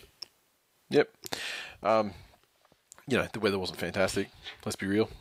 What's going on in Sydney at the moment? I guess we're getting the copping a little bit up here as well, but shit weather for rugby league. However, Penrith, um, I, did they cost me? Did they cost me a tip? I can't remember. I'm trying to think. I will talk about the tipping later, but I, I tried my theory of tipping opposites, but even then, I didn't fucking commit to it fully, and was still like, "Oh no, I know better." You know, this team's gonna fucking beat this team no matter what. what you know, nah, I should have done what I was gonna do. Um, anywho, uh, we hit the Twitter, and Michael Darren seventy nine said, "Should we subtract the three tries Nathan Merritt led in for New South Wales from his total tally?" Well, that's just trolling now. I think so. That's just trolling as well. I remember seeing, I believe it was Curtis at Linear, said, said tweet along the lines of like, you know, like the Chris Rock bit. It was like, oh, you scored 145 tries here. It's your fucking job. You're, supposed, you're supposed to. And it's like you're a winger, man. Uh, it's it's not hard. Slerius. I thought I'd give him a tweet. Seems he takes so much shit. Congrats to LOL at South beating Penrith at Centrelink Stadium and taking the Bogan Bear Cup back to the Fern. Hash Winnie Blues for all. It's almost like I could have written that tweet. Shanta86. Rain and refs made this a Vuvuzela, but the better team definitely won. Gracious, gracious ninja, gracious. Tall Hayden. Merritt can score as many tries as he likes. The reality is he'll be forever judged on his shithouse origin performance. Ugh. The Ben Zed. Especially if he doesn't win a premiership. Yeah, yes, yes, absolutely. The Ben Zed. You may hate Merritt, but he scored 145 more tries, NRL tries than you cunts. Hash, not actually you. Hash, people like Chapo. Hash, is Chapo, pe- is Chapo people. Is this is the sort of time where someone, you know, that's a complete fuckhead like that bloke, types a tweet because he's like, he's probably half charged on some cheap bourbon. Yeah. And he's like, you know what? I'm going to attack those this week in league blokes. And he tweets, he types it out. And as he's typing it, his courage spills out of him. He's like, oh, This is a, this is a terrible idea. is- should I really do this? Mm-hmm. And then, you know, he has another sip of his cheap bourbon. He's like, you know, I'm going to do it. I'm going to do it. And then just as he's about to hit send, oh, I better put a couple of little disclaimers in there because I'm a weak cunt. Yeah, but, let, me just Sand. Let me wrap it in bubble wrap to yeah. Minimise Hey, if undiluted. you're to attack us, attack us. Don't do it half-assed. Yeah, undiluted seven. Execution like ours tonight would have stalled the French Revolution before a single headed rolled. Hash, fuck me. No, thank you. Former underscore legend. Three Burgess hit ups in three plays. Pretty sure that gets you the free spins at Panthers. Hash pokey joke. We got it. We're not referential retards. Both of us aren't, I mean. Also on Friday night. Third generation degenerate gambler. Yeah, I know the fucking gambling stories you told me tonight. Jesus. Fuck. Betting on fucking orangutans in fucking Hong Kong, crawling up a fucking tree. Back the trifecta button. You drove, you went through the Macca's drive-through, on the way out, you saw a group of degenerate children in a fucking adventure playground throwing their pickles on the slide, and you're fucking betting on which pickle would come down first. Far out. It was a harness racing. It was a harness race in America. Okay. Oh, at one in the morning. Gold Coast Titans 12 to feed the Brisbane Broncos 8 down there at uh, Cbus Super Stadium, or so they'll have you believe. A crowd of 20,524 people. Is that real? Well, no, it's Titans, that's probably 13, 14. Yeah. It looked fuller, though. It did look fuller than. There was a there was a lot of Broncos fans there. It was all bright. The, the funny thing I noticed about the, the when they sort of showed around the ground a little bit, it was that main what, would- eastern stand. The, is that, that's that, that's the long stand. That's not the member side, right? The eastern side. Yes. That side was kind of um, you know, okay. It was like it was, it was fairly fairly cool. The the away team supporters base, not so much. Sort of behind the post, which I think is Titans territory anyway, directly behind the post down that end. And then you know, sort of like a, a hill sort of around them, you know, like sort of shape. But it wasn't packed out there like some away teams do. But there was a lot of more. I think the Broncos fans bought a lot more of the general seats down the side. So that you know, rather they care more about their seating position rather than, than so much about supporting their team, which is you know. Gold Coast Titans twelve points. Tries came to David Mead and Aidan Sezer. Sezer two from two conversions, and uh, Greg Bird he had a crack at the penalty goal, but he missed it. The Broncos tries Ben Hunt, or a try to Ben Hunt. Corey Parker with a goal. Corey Parker with a penalty goal. The end. The end. I made the comment last week that Ben Barba was getting better every week and, and making strides to uh, He made a, a fool out of you, as he did with his family. You know when he was down the dogs. It's a couple of couple of bad errors that he hasn't uh, hasn't really had so far this season. Um, I think he's the type of player who's probably not going to knock his confidence around too much, but it pretty much spilt any real chance of the Broncos winning this game. At the end of the day, the Titans won off the back of a horrible mistake, and, and that's a hard one to wash off. Um, made the comment about the crowd, twenty thousand. I'd like to know the the, the mix of, of Broncos in there because there was there was certainly a lot of raucous support for the Broncos coming across through the TV anyway. Um, another late loss in a close game for the Broncos. Uh, not so much a defensive lapse or, or switching off as a team. It was just more an individual error, and, and the Titans were able to capitalise. But That was to lose, that was to lose, lose the game. But I mean, fuck me, especially in the first half, the Broncos were making. They were getting. Uh, they were attacking the line after at the end of every set. Mm. They were just running rampant, and you're thinking how much. You know, they couldn't get over the line. You're thinking this kind of the, the amount of defence that the Titans are doing, and they weren't winning the territory battle. You know, when they bring it out, they weren't making the big sets. The Broncos, on the other hand, it doesn't matter where they start their set from, they always seem to be getting down to at least have a crack at the Yeah. you know, the last tackle. And um, it was it was uh, it was just crazy that you know that they could only go in with a six 0 lead at half time. Yeah, I um, I think that's probably the, the, the most telling statistic of all the Broncos' uh, statistics this season so far is just can't close games out. Yep. You know they can't cap capitalize. Yeah, it can't capitalize on opportunities, um, and and park the bus. Fucking shut teams down. However the fuck you want to put it, they can't do it. Yep. Um, Power have done it. The Roosters have done it. Titans have done it. Um, you know, they're yet to play the Tigers. God knows what they do in the last 20. Yeah. Can you imagine the amount of tweets I'm going to get over that comment? Yeah. Fucking Play jeez. in the next six weeks. Yeah. Dicey. But at the end of the day, the Titans are still leading the comp. And uh, we're six weeks in now, and um, this is not something I could have possibly predicted. But And, and quite frankly, I think it actually it's embarrassing to the sport of rugby league. And have they still got a negative points differential? The, the Tigers put such a beating on them that even all the other wins that they've had, it's the only te- it's the only game they've lost, and we, we bled them out that badly that Jag, they jag like a four, a four, a four point lead in this game, four point win in this game, and you know they beat the Raiders by about you know by about ten. Yeah, yeah.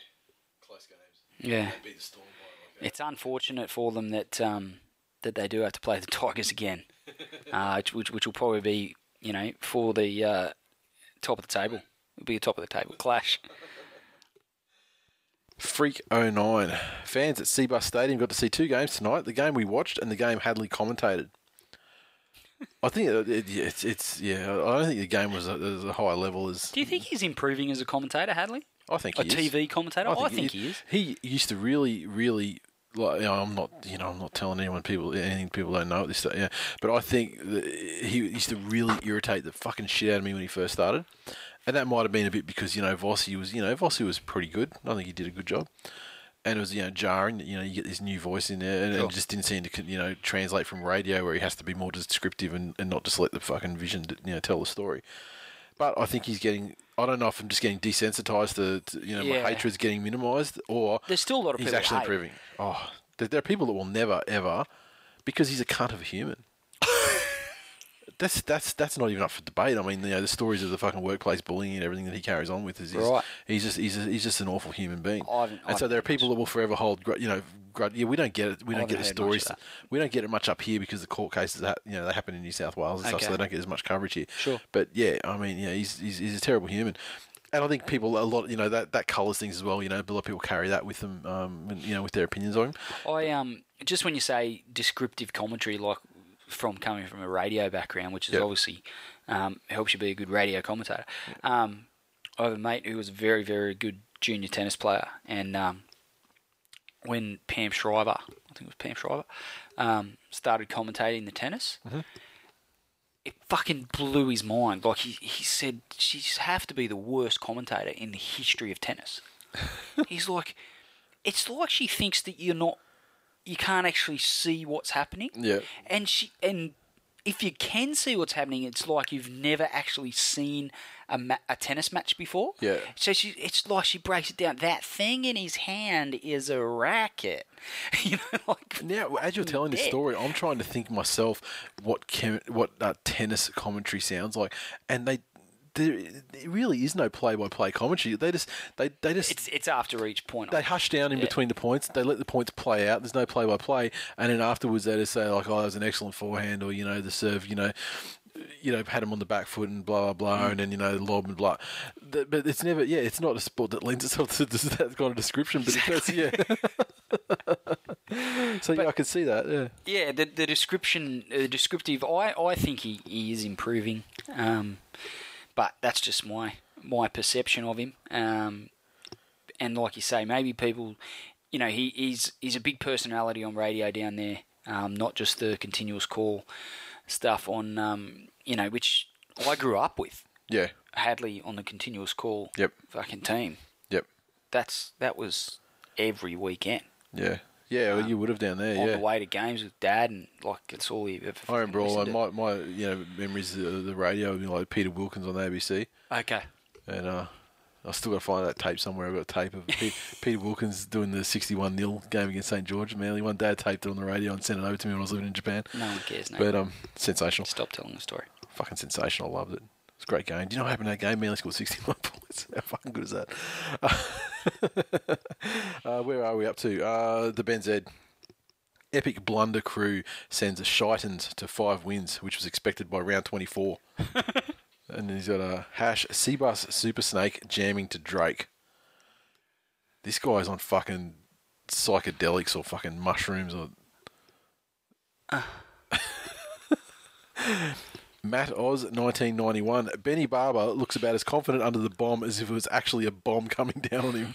Ash, what's doing? Eddie NZ, massive plays from Mead, the difference tonight. No way you're moving from fullback after that performance. Agreed. It's, Isn't it funny? Matt- Like he's he's always been a winger, and no one's ever Yeah. thought of him otherwise. I mean, persisting with, you know, the Zillman experiments and. Yeah. Yeah. Yeah. Um, and I, I don't think Zillman's been horrible I by don't, any think stretch. he, I don't think he was that bad, but gee, there's some Titans fans that fucking despise him. Really? in fullback. That despise him. Mupp is one of that. That's like the that is the one of the one of the four pillars of his sack Cardi strategy. Really? Is the Zillman being fullback? That's one of them. Wow. That that hardcore. If he's got four pillars to his strategy, maybe it's only one pillar. maybe that's it. It's Mupp. It'll be a fairly shaky strategy, so it'll be one pillar. Uh, it's Matthew. Matthew McCarthy returns Oh, really? from the uh, from the, the dark depths of Dorby. He's like Mupp, just not as smart. Good game. sad. Good game. Both teams arm wrestling stuff. Barba seems to lose his confidence way too easily and don't give Dave Taylor the ball. See, thought that was a relatively lucid and uh, non-gronkish tweet. Before he started on the vodka shots. Uh, he started throwing out spoilers about shit too. I saw him throwing out spoilers on Twitter on purpose. Earthboy75, game on the line. Could we say that Hodges just had a Robbie Farah moment? we could say that because that's exactly what happened. At the end of the day, if you've watched any rugby league this season, you would have seen the amount of games that Robbie Farah single-handedly delivered on a platter. Yeah. Victories for the West Tigers. Origin, two, one game all, down to the decider, Suncorp Stadium. Mate, when you got people like Mitchell, 45 seconds left. You're playing with Robbie Farah gets the balls Nathan ball Merritt on the wing. It's, it's hard to drag this. You know, it's it's it's really hard to drag a corpse. You know, back from the brink and, and resuscitate it, Nathan. It's already gone. I could it's just already see, gone. I could see clear as day Robbie Farah making a bust from dummy half, catching him napping as he does. Sensational work. Bit of a step away. He's got the jump on everyone. Billy Slater can't catch him. He's going under the sticks to win the game in the series for New South Wales, and he fucking drops the ball because that's what Farahs do. Come the moment, come the man who fucks up the play. Robbie Farah, Origin. Didn't actually happen, did it? No, no, I've got a vision of it Oh, happening. Probably going to happen this yeah, year. right. If he if he's uh, if he's fucking It's probably not going to happen in If he- Origin One. I can imagine him if outrunning Billy Slater. Oh, I, if he's I know uh, if exactly he- what you're saying. if his Muralitharan arm fixes itself in time. Uh, Robbie, your arm's turned inside out. Is that right? we got a, a tweet here from Jonathan underscore K underscore Eden. To me, I think that's a new person. I, I don't think we've seen that Twitter handle before. You are fucking useless, Ben Barba. Put the resume in at Stefan's. I just like the randomness of It's 'cause of his Why- haircut? Yeah, well, I mean, you know, he's he's he's he's often had shit haircuts, but I mean that doesn't qualify you to be a hairdresser. I just like the randomness of it. Are the Broncos giving him a pink boat? What? I don't know. Uh, moving on to Saturday, Newcastle Knights 26 defeated the Raiders 12 uh, GIO. The Raiders, sorry, Newcastle, their 26 points came from tries to James McManus, Adam Clydesdale, Bo Scott Dane Gagai. Four conversions from four attempts for Tyrone Roberts and a penalty goal. The Raiders tries to Jarrod Croker and Shannon Boyd, two conversions from two attempts to Jarrod Croker. Got a feel for the Raiders. Why? Oh, I look, they signed. They signed Ricky Stuart. He was going to deliver. He was Yeah. going to deliver results. And now they've realised when you get too close to Ricky Stuart, you get the Stuart stink. And it's impossible to fucking wash that off. Yeah, I mean, you know, signing Ricky. I mean, how could you sign Ricky Stuart as a coach Stuart- for your side Well- and expect anything other than this result? He's proven continuously, apart from one blip of a of a fine season, you know, coaching lower grades at Canterbury, and then he then he parlayed that into a, a premiership for East. Where Phil Gould played him like a muppet with his hand up his and ass the Phil. Phil, and Phil Gould and, and you know, well, Graham Murray did, you know, built the built the team up to, uh, you know, built a platform and you know delivered it to him when the time was, you know, when the, the that team was reaching maturity. Myth at Origin level. Myth at Origin level, myth at Parramatta level, which is pretty fucking low level. Myth at Raiders level, which is slightly higher, but he's made it a low level. he's just a fucking. Oh, The Ricky Stuart stink is a real intangible thing. Um, nice bounce back from Newcastle. Emotionally, I think, um, you know, they're starting to get some troops back as well. Mullen made his return in this big, game. big, big in for the game. Yeah, Yep. absolutely.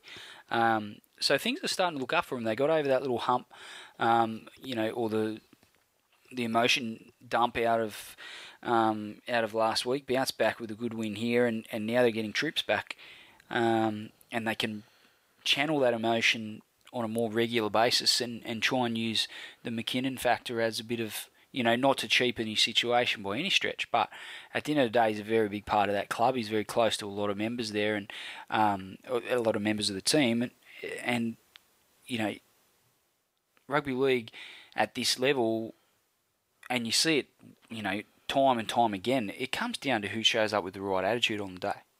A Yeah. lot of time. If you can With Newcastle games, especially, because it seems like if they show up with the right attitude, they can be something competitive. Um, I just think, you know, if Bennett can can get them playing for Alex, essentially, Yep. um, and again, I, I don't- mean to cheapen the kid's situation, but if they can use, you know, him having been a part of the team and, and as much as he'd want to be, he can't be out there with them, using that as a motivation. Um, without that initial real peak Yep. where they played and, and played really well, Yep. then the week after they had a dip. If they can channel it, um, you know, on a continuous sort of level, which you'd probably back Bennett to be able to instill in them, um, the next month or two of footy, um, you know, another bonus as Origins come along. No doubt Kurt Gidley will be picked. God, I hope not. But with Robbie out, it's going to be that'll help yeah, yeah. They might pick Ennis. Just Fucking give you. what is it? Twelve in a row. Queensland will just kick 14 penalty goals. Um, yeah, so uh, I was actually um, quite impressed with the Knights, how they carried themselves. Much less impressed with Canberra. They just cannot get it together. And, um, you know, the weeks where Milford's untouchable and, and hands, them, hands the team a win on his they're, own, They're becoming more. You know, they're becoming rarer than Yeah, than, and- than they were. you know, a, again, Ricky Stuart comes with, you know, a reputation which is as big a myth as, as some of his results. And if if the, the you know the best chance they've got of winning is throw the ball to a kid, then And this, this, and this is the thing. When he, I mean, now he's a, he's a sensation, you know, and it's and he's predictably a sensation, and he's also predictably the only person that has any genuine spark left in that side. So a team can devote their time to cutting him down, and you know, doubling as up on him. teams and, do. and uh, as they do, and when that happens, pretty much fuck all happens out of Canberra, Hmm. and that's that's the way this game went for sure. Uh, the Ben Z. Reece Robinson's wing on defence is like Glenn's ass. Open all day for exploitation by athletic Pacific Islanders. Hash shit defender. I'll have you know, I'm quite a good defender. That's a yeah yeah. That, that's he wasn't saying you weren't bad. He wasn't saying you were a bad defender, man. I think When I feel like I'm being attacked. you perhaps missed the metaphor. uh, that's oh, people have got me all wrong. That's that is uh, th- that's sensational tweeting. Actually, that that sort of stuff makes me think. You know, that that kid, he's got potential for Gronk of the year. That's that's great. Todd H, nineteen eighty seven. What a shit house effort by the Raiders today. Too many stupid errors and not enough common sense plays. FFS. Uh, fantasy underscore NRL CEO.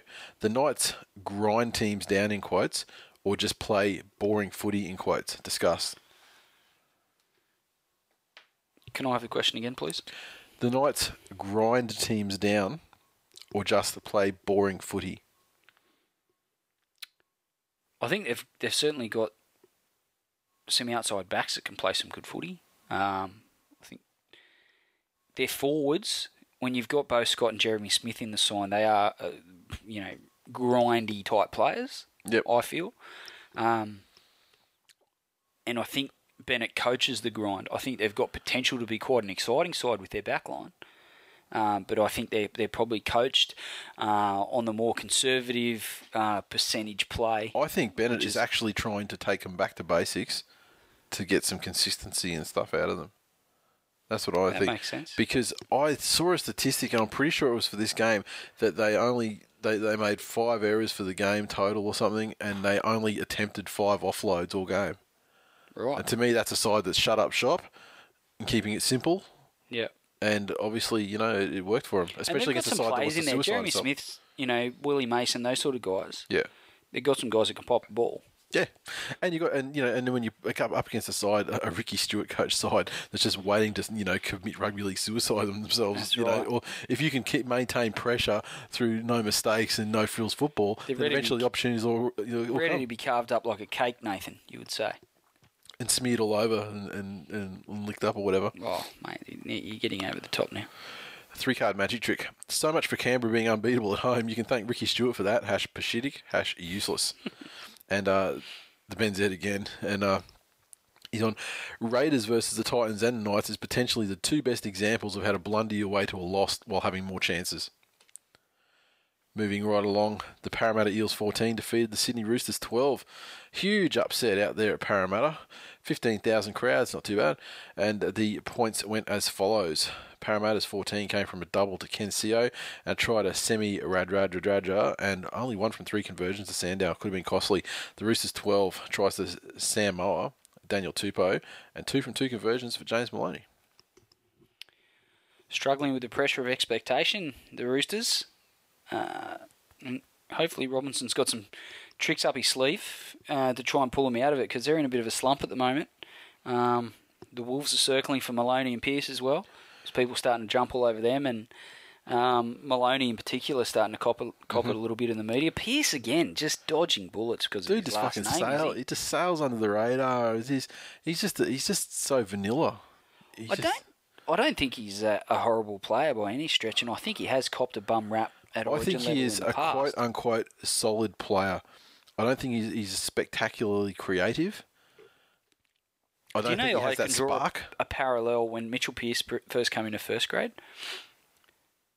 The hype that was around him compared that to the hype around Luke Brooks, very quite quite similar. Yep. I feel he's the next big thing, and he's going to be Yeah. this and he's going to be that. Brooks, um, is he's copying a little bit of that at the moment.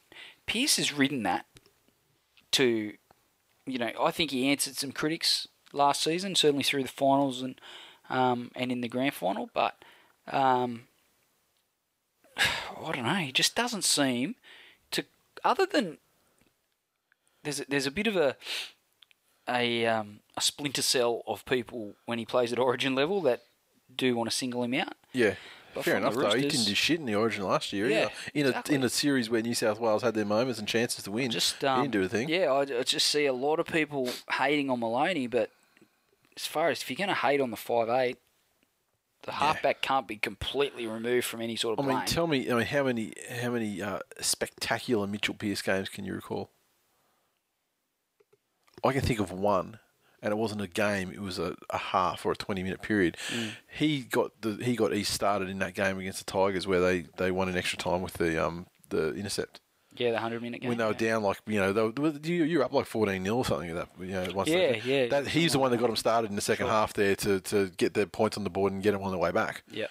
That's the only time I can remember him doing anything, you know, particularly you know creative that really. Yeah, I just uh, think it's a needed. little. Un- I'm I'm not saying Maloney's playing great and people are saying he's playing shit. Don't get me wrong, but um, I just think he's he's copying more than his share of, of the criticism. Yep. Um, again, Para, bit of a no-name forward pack, but they certainly stood up against the more fancied names of the Roosters. And um, Sandow added his spark. Hayne seems to be warming to the task in Yep. 2014, I think. Yep. Um, he's yet to single-handedly just Jarryd Hayne it. yeah, but you know that's two It's thousand been a fucking long time yeah, ago. exactly. It is a long time ago, but um, over the course of even you know they've won two fucking wooden spoons on the trot, and there's still been games where he. Yeah, he's done great things, yeah. You know? um, I think he's he's having his most consistent season.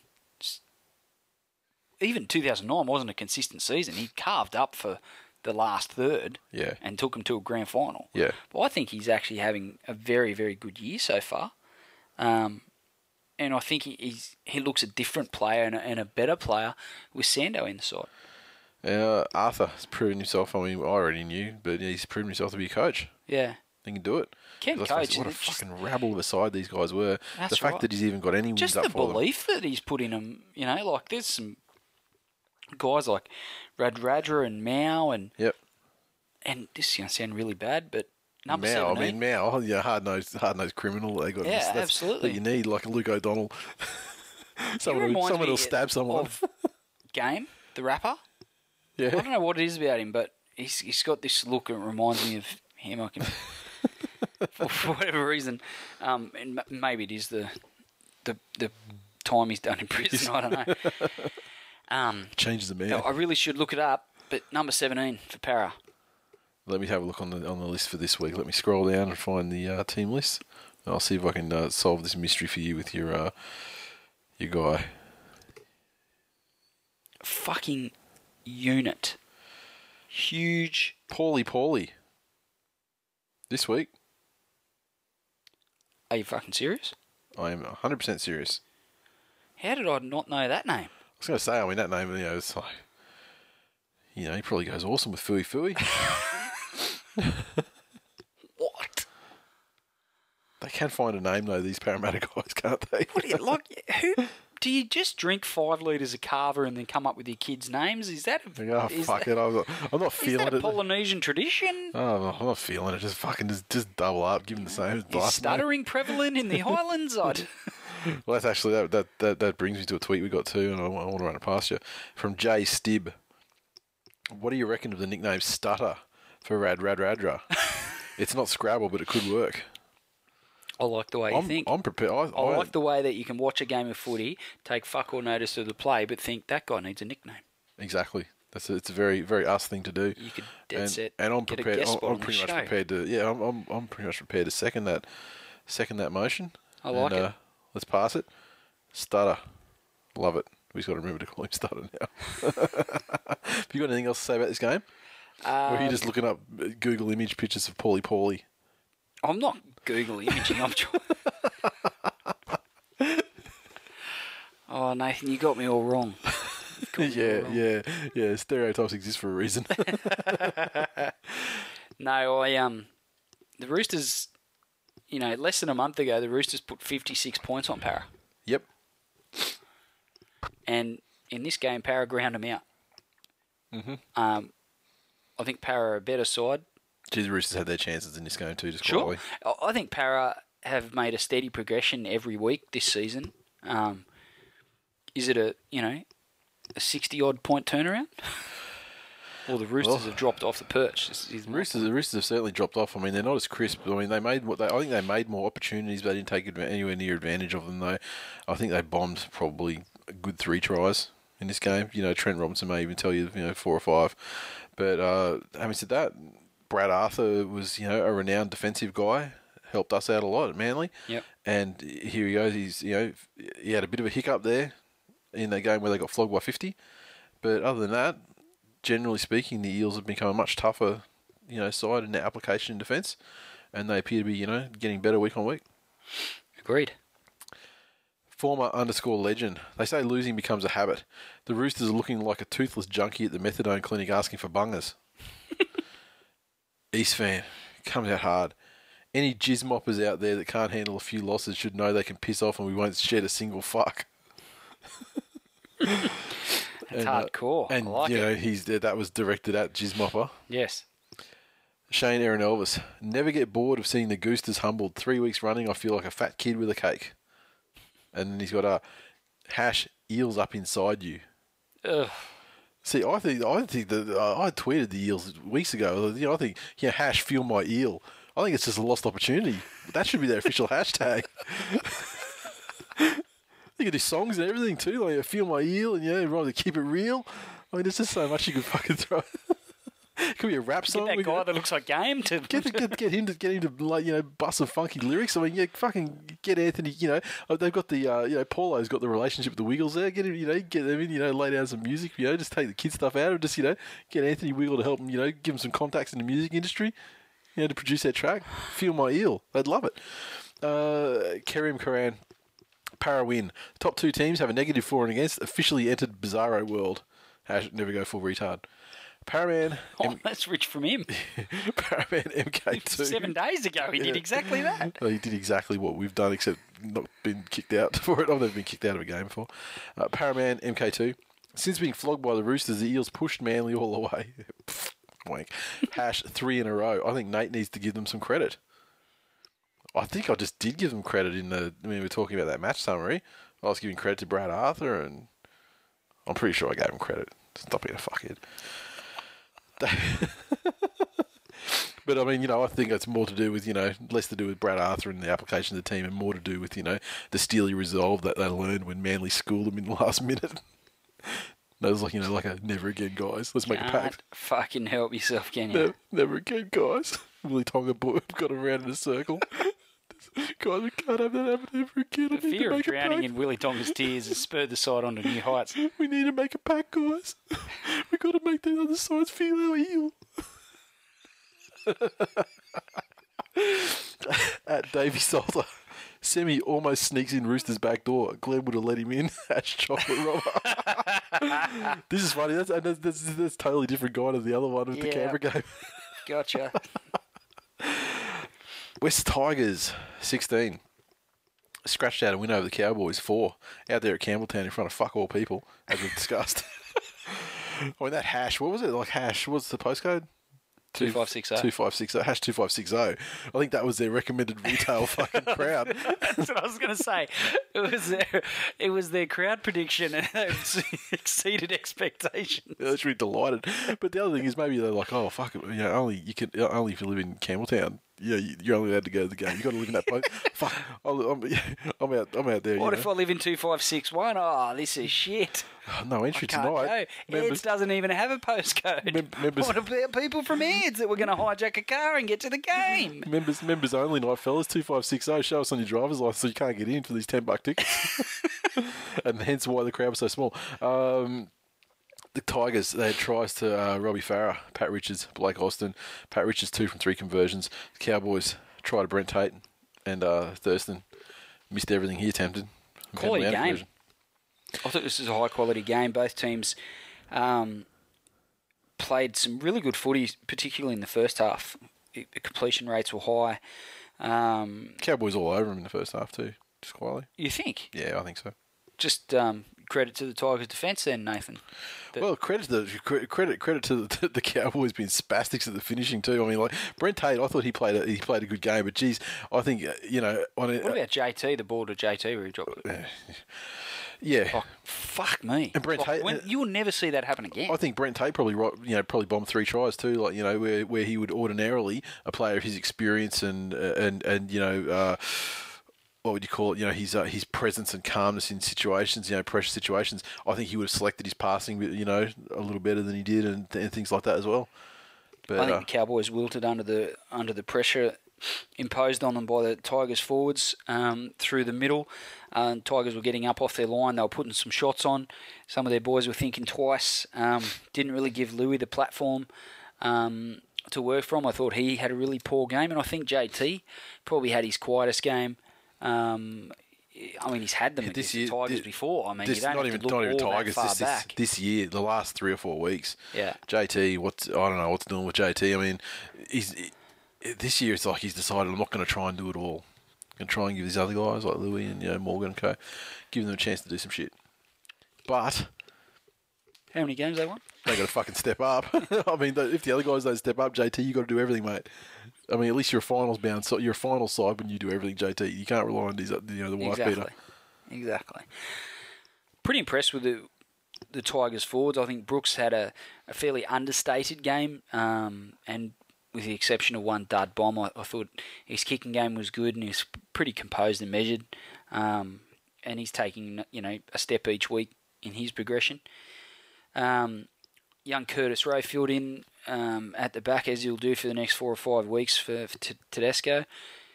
Uh, dropped his first one, Yep. but um, backed it up and he grew in confidence as the game wore on, and he'll be he'll be better for the run. Robbie carved him up the whole night Yeah, through the yeah. ruck, um, and that really gave you know Adam Blair running running freely like a rugby league gazelle. Um, fucking Liam Fulton I will. I will looking like concede. Dave Taylor at his best. I will. I will, I will concede that Adam Blair is earning more of his paycheck this year than he has in, in previous, previous years. three years. Yeah, yeah. I'd agree with that.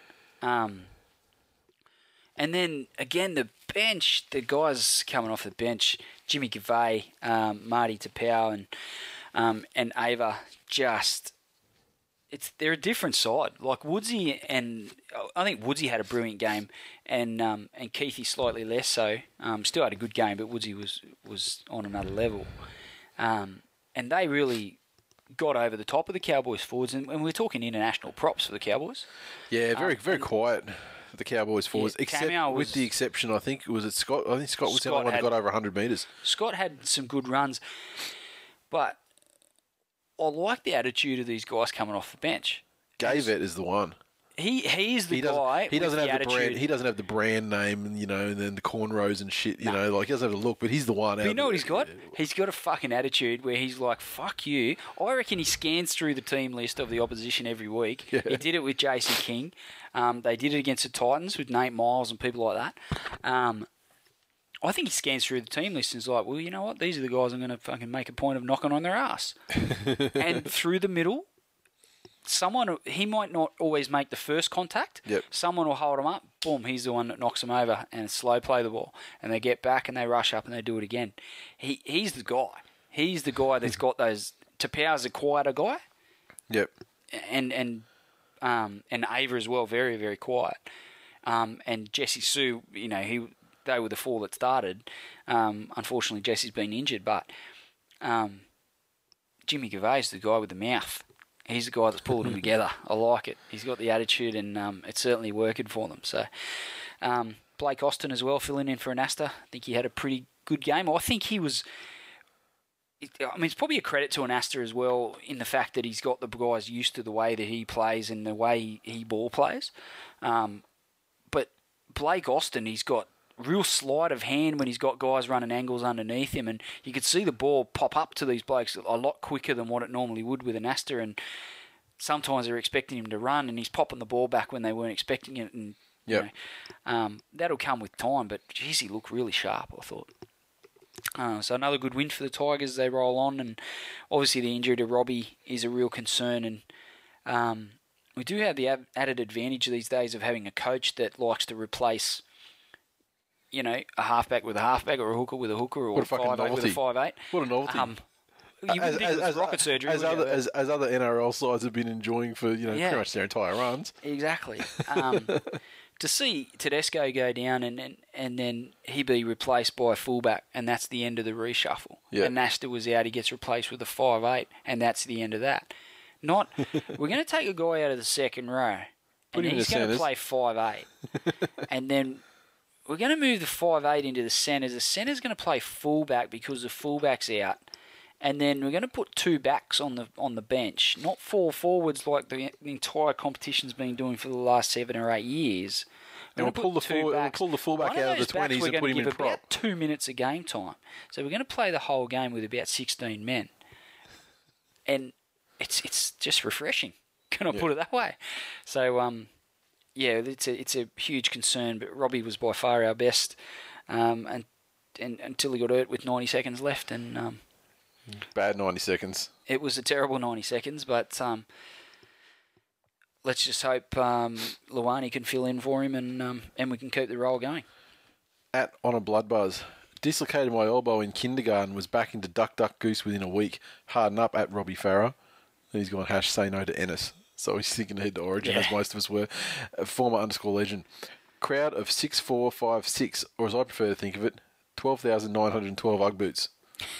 Mad cow's disease. The crowd at Campbelltown tonight is much like Cyclone Ita, full of piss and wind. I would have thought the crowd of Campbelltown was more like Cyclone Ita in terms of It blew all not the crowd nearly, away. Not nearly as not not not nearly as big as people originally anticipated. exactly. Uh, the Canterbury Bankstown Bulldogs 21 defeated the New Zealand Warriors 20 at Eden Park. Crowd of just over 22,000 people, and the points went as follows: Doggies 21 came from tries to Sam Perrett, Tony Williams, Tim Lafai, a field goal to Hodkinson, three conversions from three attempts to Hodkinson, and a penalty goal. Warriors their 20 came from tries to Sam Tomkins, Manu Vatuvei, Konrad Hurrell, Simon Mannering, Sean Johnson. Tellingly, only two from four. New coach, same result. I expected the Warriors, and, and they did put in a more committed performance um, in this game to, to only go down by a point in the last little bit. But um, unfortunately, they still couldn't get it done for a win. Um, I think the Dogs just going quietly about their business. They um, sitting second at the moment. Not many people are doing too much talking about the Dogs other than the Fafita thing. Um, and T Rex is starting to show up. In, Yeah. I wouldn't say consistently, but he's having his moments in games, and that's Yeah. you know, we- we're talking about a guy on fucking six or seven hundred, six hundred fifty. I saw Molly go, "Oh wow!" When you know, I saw Mole do it, you know, from rugby league do a tweet and say, "Oh wow!" When he really, you know, when he ramps up, you know, ramps up his running, you know, he's he's fucking awesome, right? And I was like, "Yeah." I mean, the only problem is he only ramps up like on, on the same schedule as fucking Halley's Comet. yeah, Yeah, I just, it's amazing. You, you you remember some of the runs he had when he was playing on the wing for Para before Manly signed him. yeah, yeah. You know, then uh, Manly signed him, and you remember Based on you know- that. yeah. Based on yeah, yeah, and, and then, then then we we sort of persevered with him being a an okay winger with some you know some very good moments. Like yeah, obviously just catch and pass from Jamie Lyon, you're gonna score a thousand tries. Exactly. But you know occasionally do some great things like you know knock Billy Slater on his ass and stuff like that. But then we turned him into actually a, a decent forward, and then he fucked off and turned to shoot again. Even his last year at Manly though. Well, he had seven weeks out of suspension from that Well, fucking true. from that tackle that was like a, a, a total injuryless yeah, we don't think, I'm not even going to defend him with that fucking. Sure. I defended him at the time. I'll not defend him again ever. Hodkinson, um, he's developing a little bit of a, a, resume as being a bit, of a clutch performer. Um, you remember when he played for Manly, he, had a, he won a, won some games with field goals or, or late um, late efforts. Yeah, I remember that He's one done the game, same yeah. That one game There was we won- two weeks in a row that he did it for fucking Manly. What are you yeah, I think, I don't think the second one won the game. I think there was one where he won the game and one, you know, maybe just like sealed it. You are a bitter, bitter man. um, but no, he's um, he's building quite the resume of uh, of clutch plays Dog to win games, and um, and he's done it again here, and um, he seems to be warming to the task as well. He's uh, had some time out last season. Was he playing Reggie's or was he hurt or? He was Reg. He was uh, uh, he was Reggie's for you know they, they, had the, the the Keating thing going on, didn't they? At the start of the season, first half of the season. What? You know, just just hit me one uh, one thing about uh, Hodkinson that um, when he played for Sunshine Coast Sea Eagles, he played the same the same year that T Rex did, and they won the premiership in the Q Cup. He was a halfback, and T Rex was a fucking goal kicking ball playing five eight. And they won they won a comp. T Rex was the man of the match, I think, too.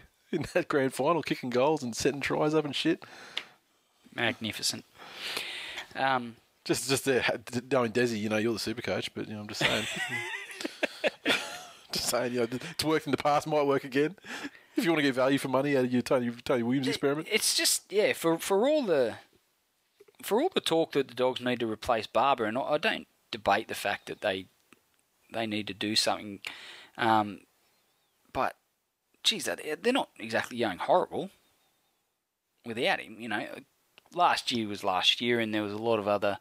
Um, residual stuff that went along with the whole Barba situation that, that you know they still made the eight at Yeah. the moment after six rounds they're running second uh, with with Perrett at the back so I, I don't know you, you just are they going to fork out big bucks for Tedesco or are they going to you know make a rash decision for a, a Fisiiahi or a, Yeah.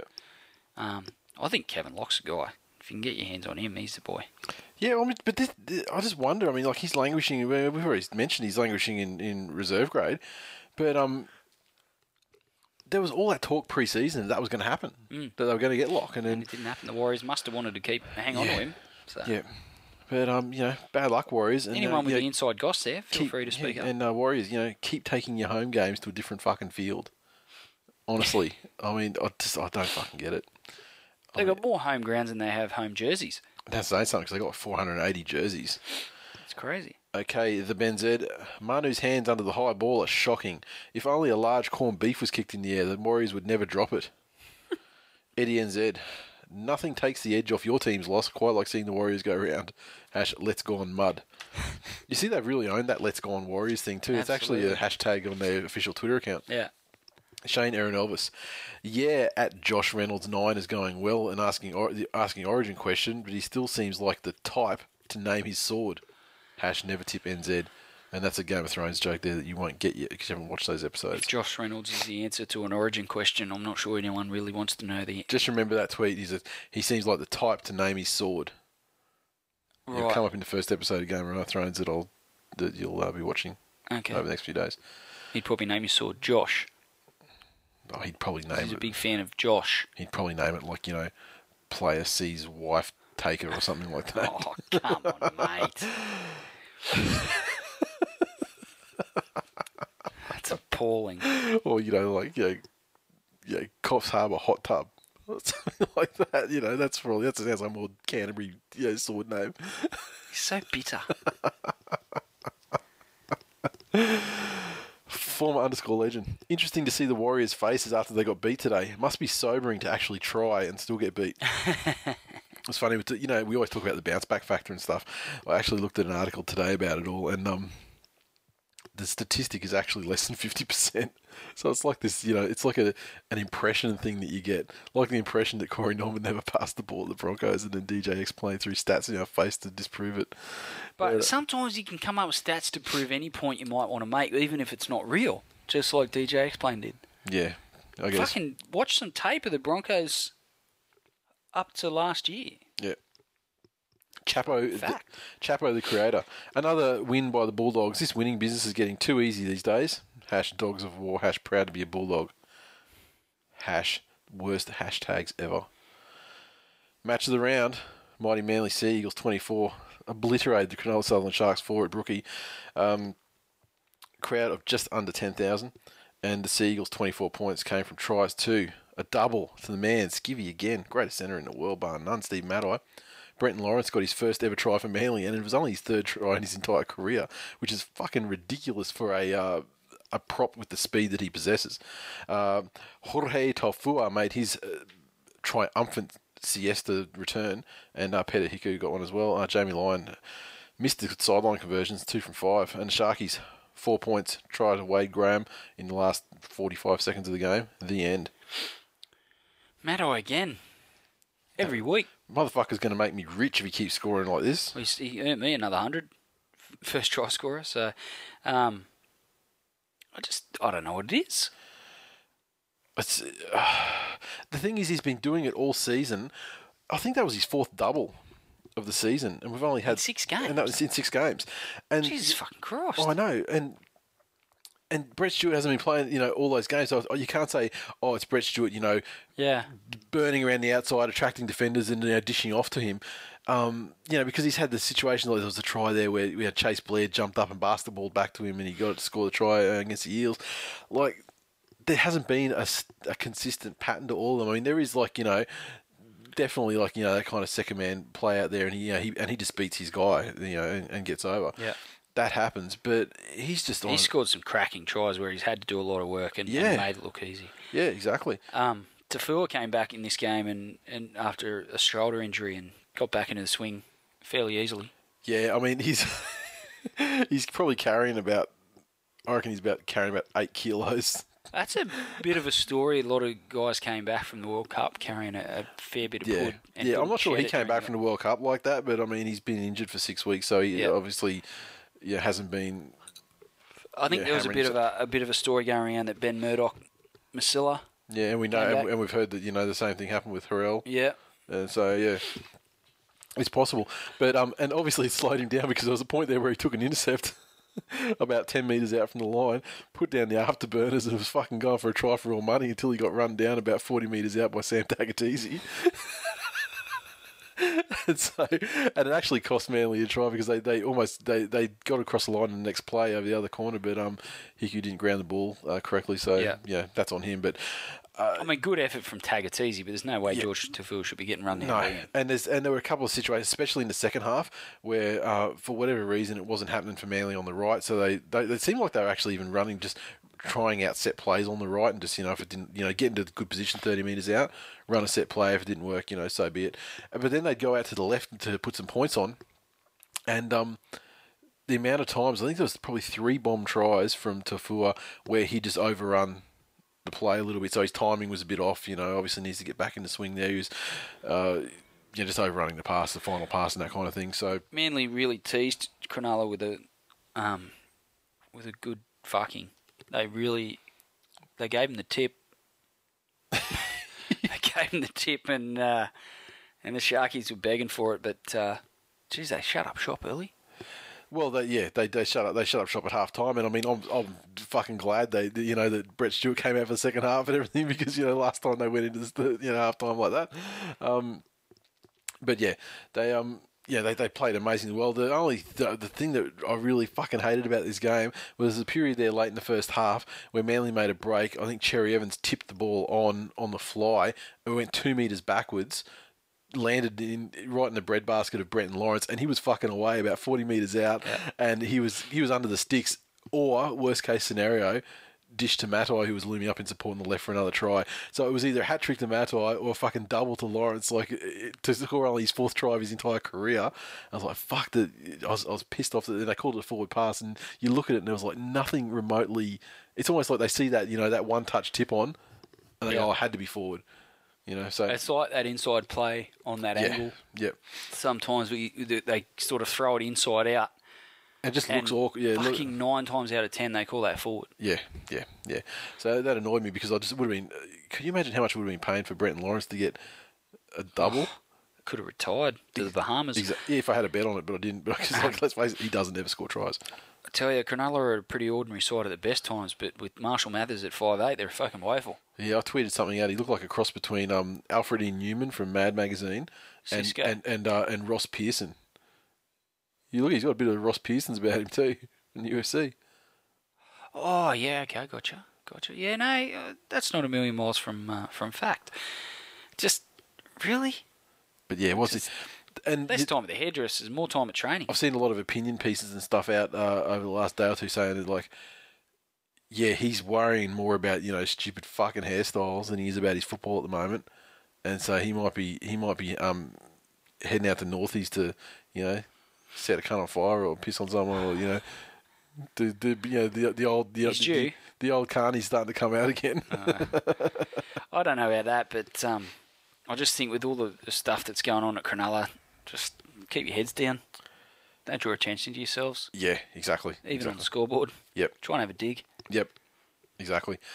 Okay, and uh, let's go to Twitter. Former underscore legend. Oh fuck, I love this one.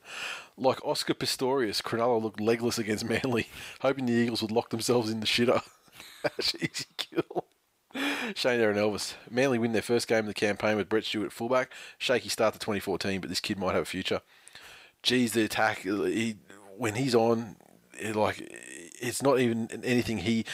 I guess he threatens with his with his speed, and people are always watching what is what, what is he going to do, you know, that kind of thing. So when he chimes in, you know, and, and starts to you know look at creating an overlap, it's you know they're just instant panic stations. But fucking like he's just selective passing and just the way he injects himself, and especially the way he's doing it over on the left now with Matai and you know, and forward, Experience, eh? just fucking sensational. He's, you know, for for all the time injuries and stuff like that he's had, the experience that he's gained, and um, and when you look at he's been able to retain his speed as well. Like Yeah, he's had some pretty this serious. year. This year he seemed to he seemed to be back to back to his fastest. And he's had some. He's had knees. He's had hamstrings, Mm-hmm. like stuff that can sap your speed. Yeah, yeah, You know, and how much of that's Donny, and how much is you know just, natural. fucking genetic gift to exactly. be able to maintain it. But um, you only have to look at Tedesco. Like last season, after his after his knee, last season, then he had the leg fracture at the back end. But um, and then come back. Not every player does that. No. Sometimes you know, and Stewart's had two or three, is he? Yeah, and then the hamstrings that come from that. Yeah. You know, after that because of the weakness in the knees, you know, and the you know, yeah, exactly, exactly. Uh, the Ben Z Manly bombed more tries in one game than Cronulla scored all season. Jorge has been dining out with Jamal Idris though. Ash Porky. uh, Troy underscore seventy nine. The only thing worse in that game today was Carney's Eminem hairstyle. Hash knob jockey. Earthboy seventy win a lot of fans. Yeah. As soon as I saw Manly were playing the Cronulla Sharks for a trophy, I knew who was going to win. and that's true. I didn't think about it that way because they were playing for the, the Steve Rogers Cup or you know whatever they call it, and um, which is well, one of those cups. It's like when that team plays that team, there's, they get there's a trophy at the end of it. On a blood buzz, Jeff Tooby's halftime speech. You're up by 20. They're coached by Peter Sharp. Take a break the next 40 boys. um, where are we? Uh, Luke Shark 74. I don't use the word much, but Blake Ayshford is a cunt. My five year old can read and attack better. Fucking cunt punt that cunt. Jesus.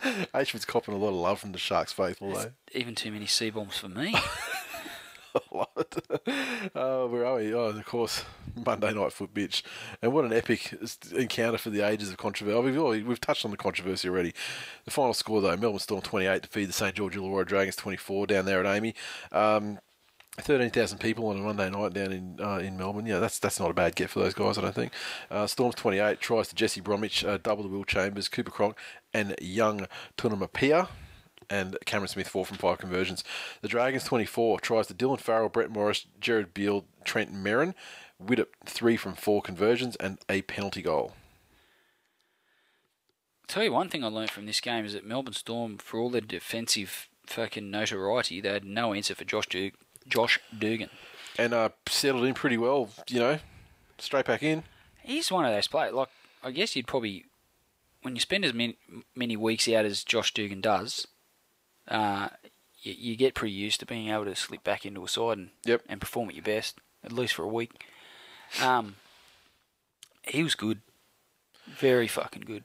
very good, and yeah, I mean he seems to, you know, the they're going to be a much better team with him if he can, uh, you know, remain uninjured. Absolutely. Which is a big if. Oh, no, Sure. big- I mean, if he, you know, a combination between him and Widdop, you know, Widdop showed even against Melbourne, I, I think he had a pretty good game. This is this is a yeah. I, I wasn't sure if Widdop had kind of peaked and he sort of had that initial, you know, brilliant start, but you start to see the articles come out about him and you know why he left the Storm and you know he wanted to have the responsibility on himself and not you know have the mm. other the other three you know so-called big three around him that kind of thing, and it's you know he's he's actually he's doing a fantastic job. He's a good footballer. Yeah, I, I- I I, thought that he'd be. I, I thought judging from what we'd seen for England Yeah. And what his limited kind of He's supporting good, role was in Melbourne, Not good enough to look good for England. Fuck Yeah. me dead. but yeah, well, yeah, yeah, you can only you can only work with what you got around you. Why does England always wear white? Considering the fucking grubs, poms, don't bathe. Why would you wear white? Why wouldn't they wear brown? Yeah, I don't know. That's a historical See, this question. is the thing. You know, You're asking questions that don't have answers. well, I'm asking the tough questions, Nathan. I've got a, I've got a reputation for doing so. um, oh, I just said um. Now someone's going to tweet about me saying um. Don't begrudge me my fucking chance to say um. um. Melbourne, I don't know. They're a different side this year. There's something missing there. Um, there were times in that game where they just lost all structure. And a side like the Dragons, and, and no disrespect, Dragons fans, don't get me wrong, but the Dragons were fucking carving Melbourne up, Yeah. and and Melbourne just lost all structure. They couldn't get, they couldn't lay hands on Dugan there. You know, Dugan, a pretty standard, you know, garden variety run, you know, kick return, and he's run seventy meters. he's step three, palm four, and and that's you know I saw a Melbourne fan saying "Oh, I'm sick of people saying oh that's very un-Melbourne like. I think that's probably the truest indication that they are off the pace this year. You know, with so many yeah, people saying, you- "Well, that's un-Melbourne." Like, what do you put it down Smith to? saying, I think one, one thing. I don't think this is a this is a, a symptom of the in, the overall Melbourne uh, decline, but Billy Slater, whether it's a personal decline, you know, where it's actually uh, a skills like you know a guy who's who hit the peak of his career and is now beginning the downward slide, or if he's just off "Look, at this stage of the season. every player over the course of their career has a slump or times where they're quiet. When you have a player like Billy Slater that ha- has so much attention put on him, Cam Smith can drift in and out of games, but from hooker, Yeah, you, you, there's a lot of stuff that he does that goes unnoticed, which is Yeah. just pretty standard for him. yep, So without being brilliant, he can influence a game. yep, Um, Cooper Cronk is, is quite similar. Um, if he defends well, you know, is he plays the, the good link role yep. and and and def- and kicks well, kicks and defends well. Um, again, he can without being brilliant, he can influence a game. he doesn't need to have every sinew in his body coming burning together the hay in his whole. village. Yeah, exactly. I just Billy Slater has built his reputation on those highlight reel plays and some grubby efforts, mainly the highlight reel stuff. Oh, wow, grubby efforts. Um, and that's how that's how he influences games. He's not finding ways to impose himself. Um, you know, it's early stages in the season, but as yet, he's not finding ways to impose himself on games and, and really influence results. And um, and quite frankly, he's had some fucking errors. and that's the that's the main thing for me. It's the errors. I mean, he's always had you know errors, and you know, for example, in World Cups, big moments. big moments. But now he's he's dropping it down to NRL level, and I've got to wonder what's going on. Yeah, it's an interesting point. Um, I think David Kidwell probably was a bigger influence Brains on the that side. operation. Sorry, Brains of the operation. I don't know about that. I think he was probably a bigger influence on that side than people gave him credit for. Bellamy gets a lot of raps and he gets a lot of media, but um, when you look at the effect that Kidwell's had on the Tigers, it shows that he knows what the fuck he's doing. Yep. Um, you know, him and Steve Roach has had you know a bit of an effect on, on the Tigers forwards as well. But I think Kidwell, um, specifically with the Polynesian boys, Yeah. in the Tigers forwards. I think he's got them, um, and the defence as a as a whole for the Tigers. Um, that's his job. He's a defensive coach. Yep. So you have to give him the credit for the for the improvement, um, but also uh, the influence that he's had on the Polynesian boys as well. So whether that's a factor for Melbourne, um, you know they they were very close to losing another game here, and um, and probably over the you know over the course of this season so far they haven't really had a game where they've really performed as you'd expect them to for 80 minutes. So Yep. whether the competition's caught up, whether the rule changes have caught them with their pants down, um, the Kidwell factor, Slater, or a combination of everything, they're definitely off the pace. And the tweets we have Luke Shark 74. The NRL admit Dragons were robbed. Well, if they didn't choke in the first place, they would not have been an issue. 18 points in 13 minutes. Life of Ty. Those purple cheats added again. There needs to be an investigation and a cull. Hash purple out. Hash colorist. it's Mitchell 180. A Roberts break. Put Cronk under the post. Is this real life? Hash Roberts haiku. Fucking Ben Roberts has He did become have a, couple of moments. he's becoming a cult hero, uh, like uh, one of those guys, like you know, like a Scott Minto or Michael Barney, who's so bad, but he's actually starting to do some good sh- good shit, and it's uh, it's blowing people's minds. Uh, Devonhead, rugby league was angry that day, my friends, like an old man trying to send back soup in a deli. You not you don't get that reference at all, do you? No. Seinfeld. Smithy Fire. Refs and time keeps heads to be displayed in front of the castle that is Dragons Leagues Club. Hash purple cheats. Hash Tigers in decline. I know. Cody Girdlestone. Tell Pricey, chin up, we'll get him next time. Hash Cray is captain because he has Price's chin. Hash, but good effort, boys, seriously. he tweeted that to the Dragons too, mind you. Uh, at Aussie11198. After watching that shitty loss, I've never felt like killing cunts and eating chicken more in my entire life. Hash referential retard for you, Glenn, because you don't get it. You well. I, I do get. It. I haven't seen the episode, but I know Uh, what yeah, okay. Uh, at TBI Penguin. Shit day at work today. At 24.10, I thought this NRL Dragons win would boost my spirits.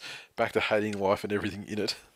It was really funny to see the tweets because the amount of tweets that we got from people that were kind of like, okay, the game's over, so we're going to talk about, you know, the, the theme of the tweet is going to be something about Melbourne Storm in decline. The amount of tweets we got then that had to be quickly reversed or or ignored by me when I, when, you know, I had to skip the, you know, a whole bunch of tweets that were sent probably between the 70 and 78th minute of the game. uh, where are we? Um, at Shunter86, two from two with the good luck charm. Hash go Roberts go. Hash new big four. And uh, at Sam McNally five four eight two, Dragons ultra stiff there. Siren should have gone before last play, and the last pass by Hoffman was forward. And uh, Jr underscore buff. The Dragons did their best David Carradine impersonation. Dot dot dot. LOL. Exclamation! Exclamation! Exclamation! You're aware who David Carradine is, right? Asphyxiated. Yeah, hung himself Gotcha. in a cupboard with a, you know, you know, with- maybe with a belt in a closet, something like that.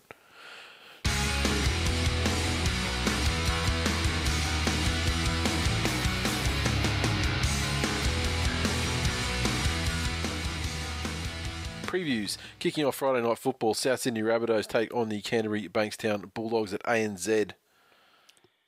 Be interesting to see whether the Rabbitohs really are back on track and, and whether the Bulldogs can continue to quietly go about their work or um, whether one team's going to.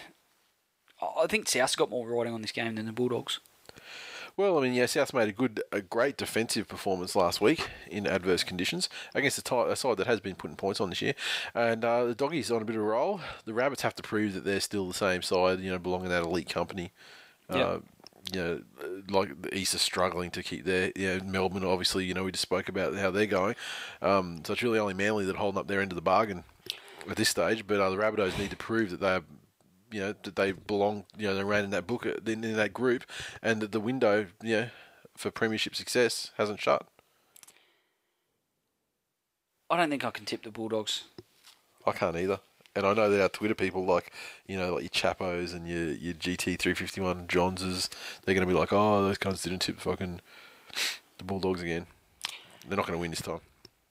Yeah, I just I think the English factor I just don't think the Dogs will have enough points in them. I think Sousa will um, be able to cover what the Bulldogs throw at them and then have too many points in them, so I think they'll get over the top. Uh, I'm inclined to agree. Uh, Newcastle Knights take on the Brisbane Broncos down at Hunter. Broncos have been playing fairly well away from home, I think.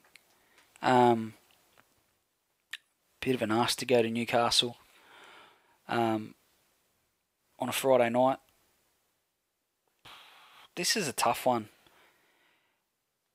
I'd like to say the Knights at home, um, but I'm, I'm getting a pretty horrible record of tipping against the Broncos, let me tell you. Yeah. Um, I'm going to say the Knights at home. I, I think this is a tough one to pick. I think the Broncos will be uh, will be fairly solid as we've come to expect over the games so far this season. Um, certainly haven't been blown out, Yep. um, and they've been they've been competitive in every game. They'll be so again here. Um, Jarrod Mullen will be better for the run. Um, I think the Knights have probably got close to a full strength side here, and, and and given they're at home, I'm probably leaning towards them. Home for the Knights. It's always been a happy hunting ground down there at Hunter for them. Um, you know, no matter who the opposition. I think that uh, the Broncos, a bit, you know, I, just have this feeling like you know they'll, they'll they'll back that game up against the Titans. It's a bit of a you know a hit to the confidence to be beaten by the little brother who they usually have their way with. Sure. Um, I think that if uh, if the the Knights reproduce the style of football they play, you know, which is very you know low percentage uh, for of mistakes and um, obviously you know not too much ad lib you know football either, but you know just uh, grinding football. I think the longer they can do that, the Broncos will make the mistakes for them. You know, as Okay. as the Raiders did, because you know the Broncos do have some mistakes in them. Uh, you know, under pressure. And I think it'd be really frustrating as well. I think Newcastle can, you know, hold out, you know, most most of what the Broncos throw at them as well. So, and as as time goes on and the points aren't coming, you get your, you know, you justify Only the, the the stat of Wayne Bennett's former teams lifting against him Yep. is probably the only thing in the Broncos' favour. The mighty Manly Seagulls take on the North Queensland Cowboys at uh, Central Coast Stadium. Why is it you're taking games there again? Money. Cash money. Yeah. Basically, it doesn't matter how many people turn up to those to, to those games. We still make more than a game that you know we'd have at Brookie. Okay. Cowboys didn't really show me enough um, against the Tigers to, to say that they're going to compete against a full strength Seagull side. Um, they were good um, and they were they were fairly solid, but you would think they're going to have to come up with a bunch of points to get over Manly, and um, they they don't want to get into a grind against Manly because it's not the type of game Manly traditionally lose. So, um, whether Lui and Thurston can bounce back from that performance last week, uh, Manly's forwards will certainly handle uh, the Cowboys if they play the same way they did against the Tigers. But how much of that was the Tigers' dominance, and how much was was it the Cowboys being a little bit off?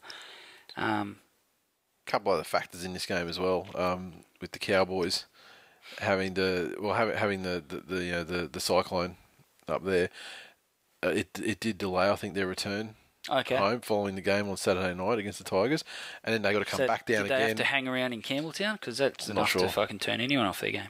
I'm not sure, but then they had to then, then they had to turn around and come back down to Sydney again, Mm. and then drive and bus up to the Central Coast as well for Friday night game. So sort of a shortish turnaround as well, and uh, that you know may have an effect on them, uh, you know, an adverse effect. Um, oh, yeah, I hate I hate Manly playing these Central Coast games, but this on this occasion, um, very smart by the Seagulls administration to take this game because this game initially was uh, a Brookvale game, and they they turned it into a Central Coast game, sort of you know fairly you know fairly late in the piece, like after the season had started, I believe, and you know the reason being that Cowboys fans, you know, they, you know people might say Manly fans don't travel, but let me tell you, fucking Cowboys fans don't do anyone any favors outside of Townsville, and um, so. Oh, fuck, that's a decent trip from Townsville to Brookvale or Central Coast. Yeah, but I mean, even you look at finals games and things like that. They don't, you know, the, you, you don't, you don't get any Cowboys well, let's face it, it's a long way from Townsville anywhere. Yeah, I mean, and, you know, and shit fans don't travel. But Wow. so why not take the, you know, regardless of the crowd you get, you take the, the, the incentivized money to take the game to Central Coast for a game that you know would only probably draw about, you know, nine thousand people to Brookvale. So it's, it's, smart to do that, and then obviously, you know, whichever game, you know, they they had otherwise uh, booked for Central Coast, which would have been something like you know a Tigers game or a Souths game or something like that that actually you know would draw a crowd. Uh, have that at Brookie, so smart. Um, yeah, I, th- I can't see Manly losing this. I can't see Manly winning it by less than twenty. To be perfectly honest, I Yeah, think I'm, I'm Cowboys definitely done. tipping Manly. St George Illawarra Dragons taking on the New Zealand Warriors. Dragons were hard done by. Um, backing up from Monday Night Football, Warriors got done by a point. I think it's just the fact that it's at uh, it's at Win Jubilee. I think the Dragons. I'll, I'll probably lean towards the Dragons. Um, probably a little bit flat backing up from Monday, but um, Warriors away from home, and Dragons will be looking to to try and bounce back from a, a pretty disappointing loss. So uh, I'd probably lean towards the Dragons here.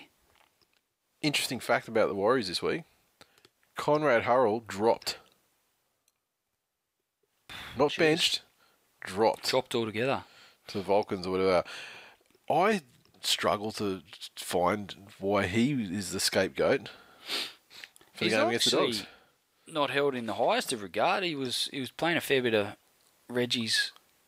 Yeah, that's because apparently he came back overweight. Sure, But he's but I played think against that, the Tigers, come off the bench against the Tigers, and played fairly well. I think he's one of their best players since, since Yeah. he's come back. I thought he was, you know, getting better. I mean, yes, he's not the most agile and gifted, uh, you know, reader of defence. However, I wouldn't say that he lost them the game last week. No, So I'm not sure, you know, what the deal's going on there. It has to be like an attitude thing because Sure.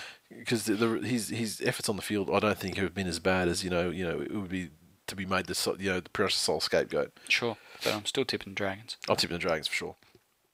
Sharkies versus the Sydney Roosters down there at the tip, Remondis Stadium.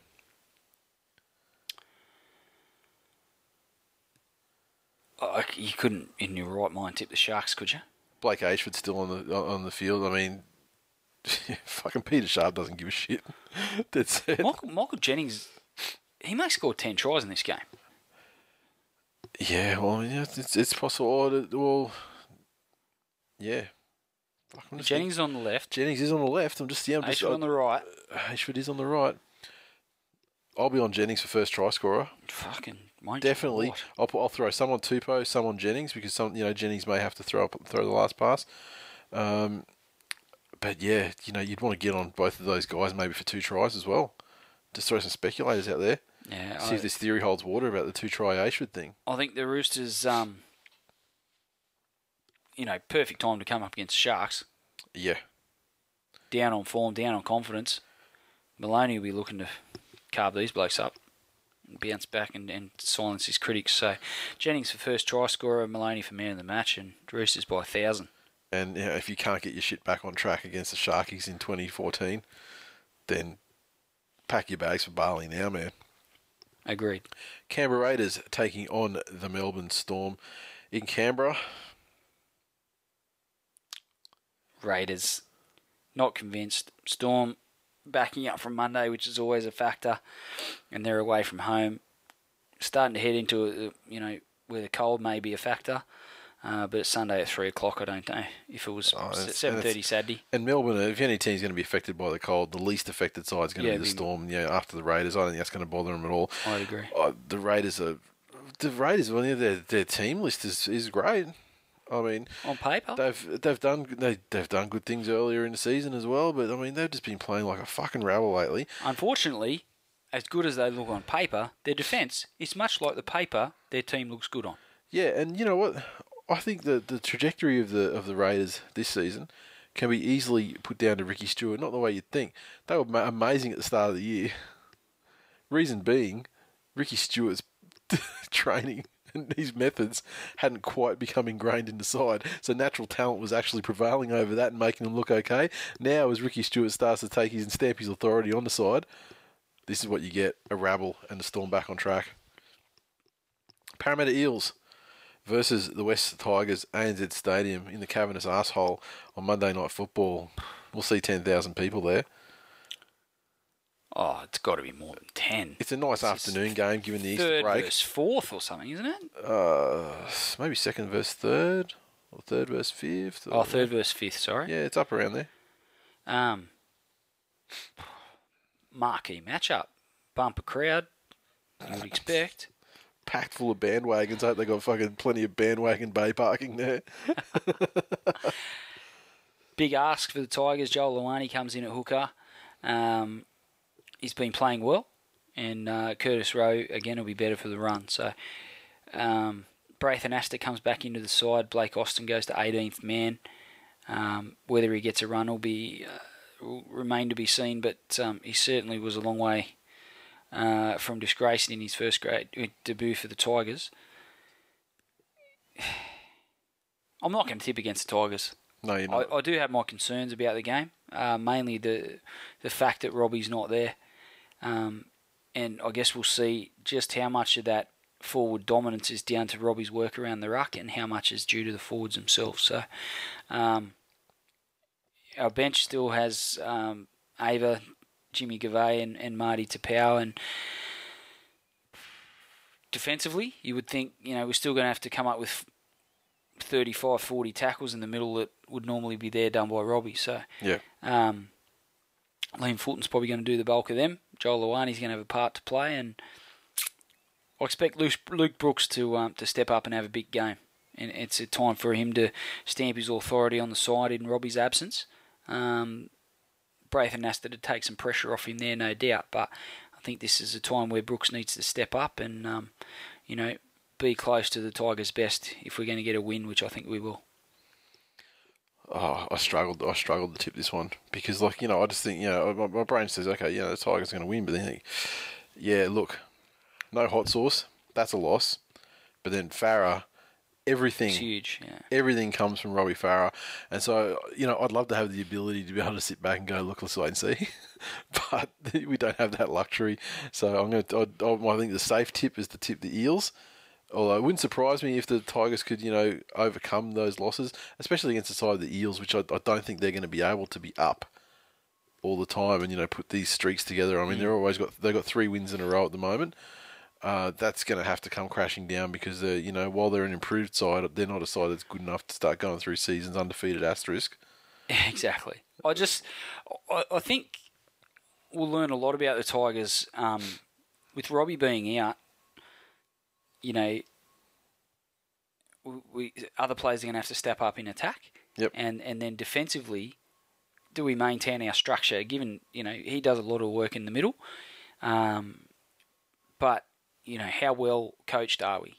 How ingrained are our defensive structures?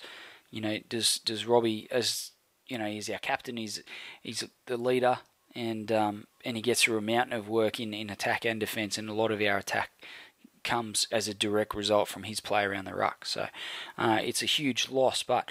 Um, regardless of the result, I'm keen to see how the Tigers react and, and which players put their hands up to um, to try and deliver a victory.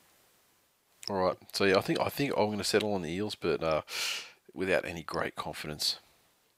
Four o'clock Monday too. Four o'clock, yeah, it's nice. So Easter- there's Easter no, Monday. provided it's not pissing down.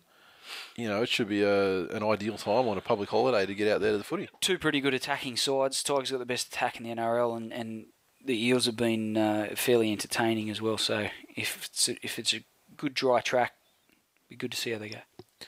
And finally, the seven o'clock Monday night game, Penrith Panthers take on the Gold Coast Titans out there at uh, League Stadium.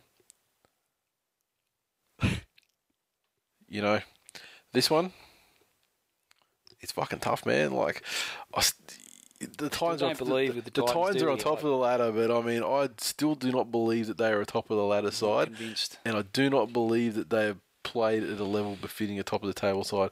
I think they've been, you know, fortunate in some cases. For example, the Storm game, and uh, and just downright fucking arsey in others. Sure. So uh, have- Panthers at home are a different beast uh, than away from home. yeah, I but they got they got cunt punted last week at home, didn't they? That was at home, wasn't it? Was it? I think it was. Yeah, Oh, that just fucked up that comment, doesn't it? yeah. Two I whole think- points. I think their forwards can more than hold their own against a, a more fancy Titans pack, um, and then it's going to come down to to their halves combination to really step up. Um, I'm going to give the Panthers another chance here. Um, I'm going to tip them to, to burst the Titans' bubbles here for at least for a week and um, and cause a bit of an upset because I would imagine the Titans will be fairly heavily favoured. They've got they've got more creative attack in my opinion than the, the Panthers and um, the Titans. Although they're doing well defensively, in terms of points scored against them, they miss a fuckload of tackles and they missed like 35 plus tackles against the Broncos. So, uh, you know, that kind of thing, I think they're fortunate that they haven't been punished and maybe it means that they're scrambling really well, but also you see mistakes from the other side as well, and, you know, just to, to finish tries off. And I just think that the, the Panthers have probably got some, you know, more like guys like you know Mansour and and um, DWZ and, and uh, Vare, yeah, those guys can finish a try. Sure. And so I think that might be the difference. And I, I can't believe I'm tipping the Panthers because I, I didn't think I would before I uh, thought about this game. But yeah, I'm going Panthers.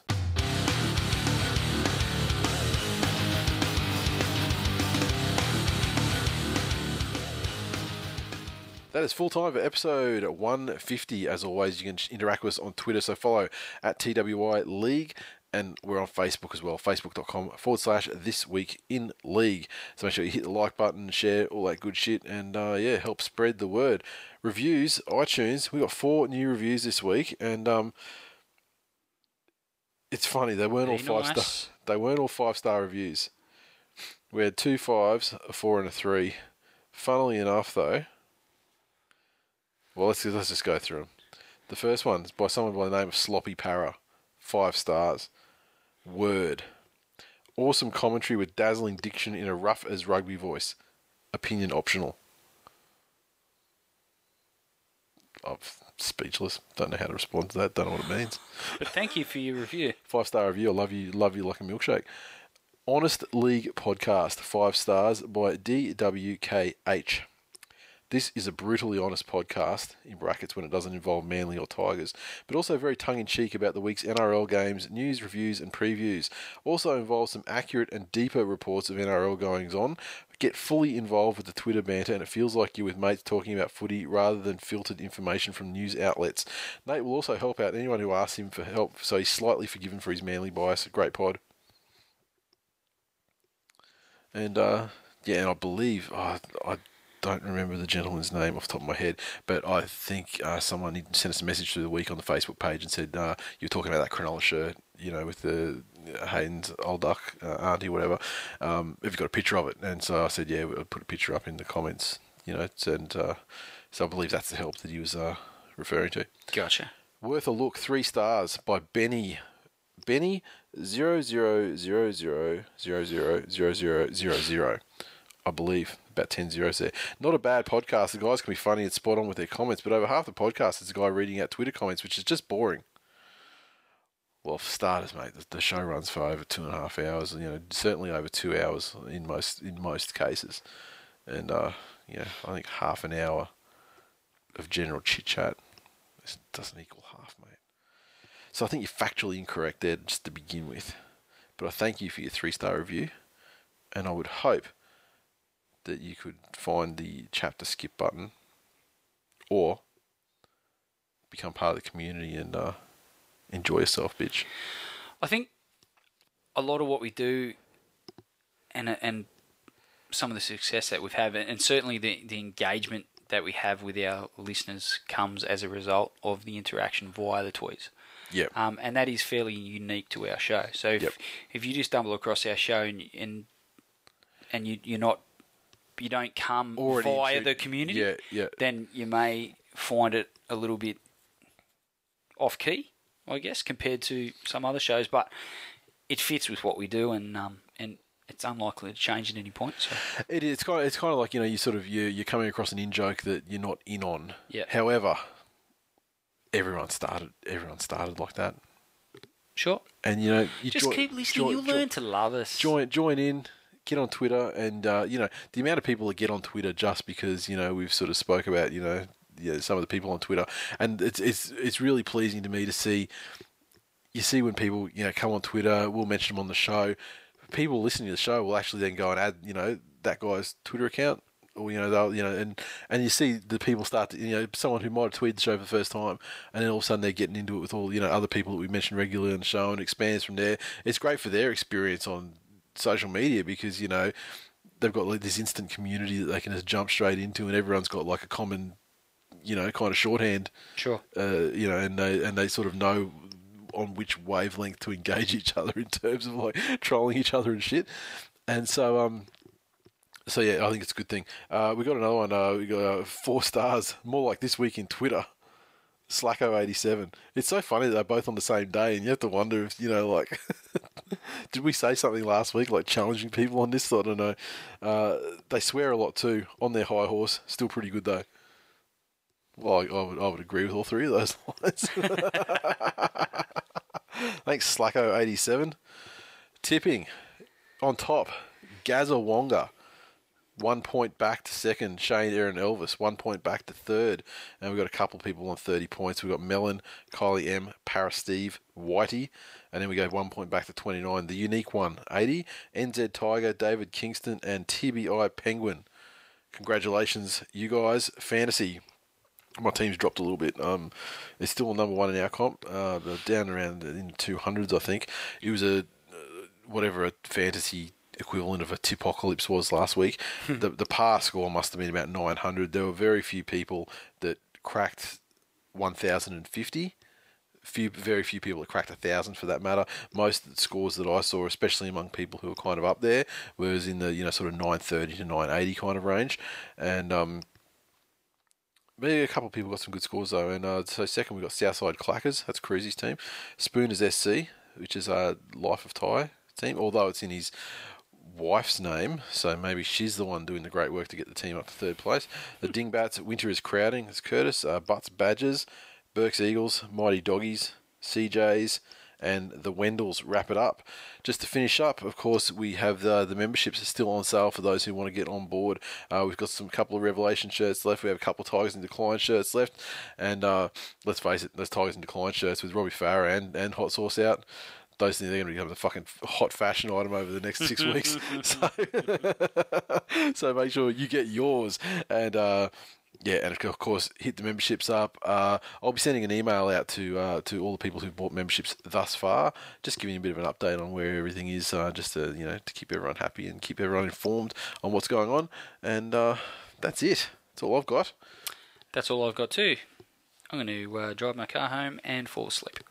And wake up in an hour to Screaming Baby. Yes. Enjoy. Oh, the joys. Exactly. Enjoy. parenthood. And uh, we'll talk to you next week.